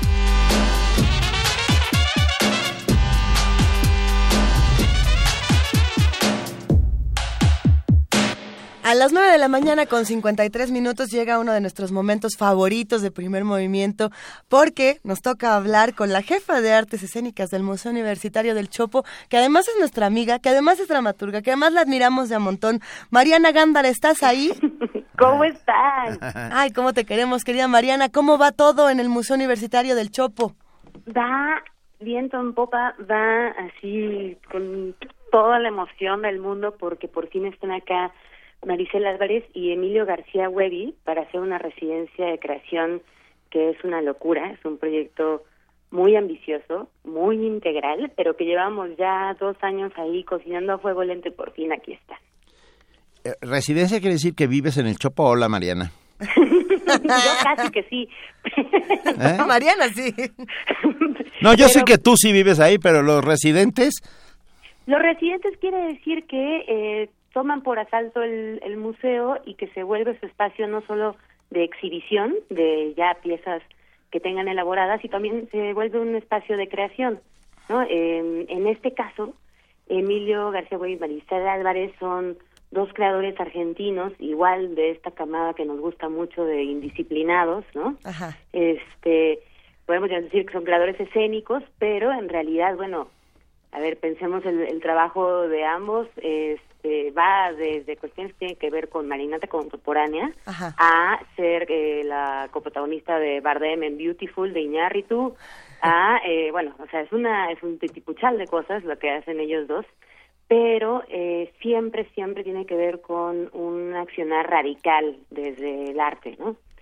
Y nos interesaba muchísimo que estuvieran acá, porque yo un poco pensando en la nota que acabamos de escuchar, pues esta situación que ajá, hemos atravesado como país, ¿no? De un terror avasallante, de una violencia extrema que nos lleva, pues ya afectando de la última década, sin duda ha sido también un tema que se ha hecho presente en los escenarios, ¿no? Los creadores mexicanos hemos buscado las maneras de denunciar esta violencia, claro, de presentarla y representarla tanto como dispositivo escénico como también como un tema, ¿no? Que recurrente. Y creo que a partir también de una reflexión que hace Luz Emilia Aguilar Sincer, que creo que es de nuestras críticas teatrales más lúcidas que tenemos, en donde ella lo que detecta es que empieza a haber un cambio, que ya no nada más se trata de esta denuncia de la violencia, sino de pensar en otras formas en las que podemos trabajar con la ficción y con la realidad. Y entonces cuestionamos también ya la ética de esta presentación, porque al final de cuentas lo que sucede con el narcotráfico, lo que sucede con los crímenes del machismo, ¿no? Rebasa lo que cualquier imaginación de los artistas mexicanos está logrando pensar, ¿no? Entonces empieza a haber un cuestionamiento ético ahí, ¿no? ¿Qué hacemos cuando presentamos la violencia en el escenario? ¿Qué hacemos cuando la representamos también? Y desde ahí lo que quisimos hacer todo este año, a partir de la curaduría de la programación de Artes Vivas en el museo, era pensar cómo hacemos entonces de este momento que nos tocó vivir un espacio habitable, ¿no?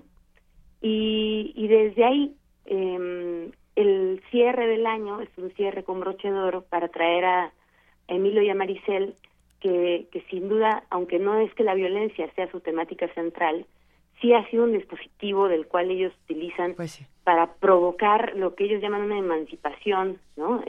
Artística de ciertas estructuras sociales que en el caso también de Argentina pues nos están afectando de manera muy profunda, ¿no? Entonces lo que van a hacer ellos acá es igual de indisciplinado que su creación misma. Vamos a hacer performance, videoinstalación, presentación de publicaciones, la edición de un texto inédito de Emilio, y vamos a cerrar así con la pieza Resistance, que es el estreno mundial de una obra de teatro que harán en conjunto con 9 performers mexicanos, ¿no? En donde trabajarán a partir de la idea de la duermevela, ¿no? De este lugar en el que me parece que de alguna manera estamos insertos todos, con una sensación de ese momento antes de realmente despertar, ¿no? Y harán una nueva pieza que estrenaremos en el museo y que justo va a terminar su primera temporada el día en que arrancó la guerra contra el narco hace 10 años. ¡Ay, qué fuerte, querida Mariana Gándara! Sí, estamos súper emocionados. Mañana es la primera actividad, mañana es el primer performance que haremos. Como es un performance, es una única ocasión. Es Herodes Reloaded, que habla acerca de infancia y capitalismo, que es otra forma, sin duda, de violencia. Sí. Y pues nada, invitarlos a que vengan, es entrada libre. La única cosa es que lleguen temprano. Va a ser una cosa muy impresionante. No quiero adelantar varias sorpresas, pero digamos que se van a demoler ciertas estructuras. Venga. Gracias, Mariana. Te mandamos un abrazote todos al Chopo. Vénganse para acá. Venga. Te queremos, Mariana. Gracias. Y muy rápidamente avisamos, tenemos 4 pases dobles para el partido de los Pumas contra Monarcas el domingo a las 12 horas en el Estadio Olímpico Universitario. A los 4 primeros que llamen al 55 36 43 39 y que puedan venir a recogerlos hoy antes de las 6 de la tarde en el área de producción con Maripaz Jenner. Todo eso es necesario para poder ir al partido de los Pumas. Y nosotros ya nos vamos, querido Benito Taibo. Ya nos vamos, querida Luisa Iglesias. Ya. De hecho, nuestra querida jefa de información, Juana Inés Reza, ya se fue. Y ahora también se va nuestra productora. Ya se paró y se fue la productora. Venga, y ya no hay nadie. Y el ingeniero se fue. Ya van y anoche se fue. Ya se fueron todos. Se los llevó Carmen Limón. Ya se fue Carmen Limón también. Ya se fue Itzel. Ya todos se fueron, Benito. Gracias a todos los que hacen posible diariamente este primer movimiento. Gracias a Radio UNAM, por supuesto. Gracias a ustedes que están ahí del otro lado, diariamente haciendo comunidad. Nos vemos el lunes, queridísima Luisa Iglesias. Queridísimo Benito Taibo, nos escuchamos la próxima semana. Recuerden que estamos en el 860 de AM en www.radiounam.unam.mx y en el 96.1 de FM. Esto fue Primer Movimiento. El mundo desde la universidad.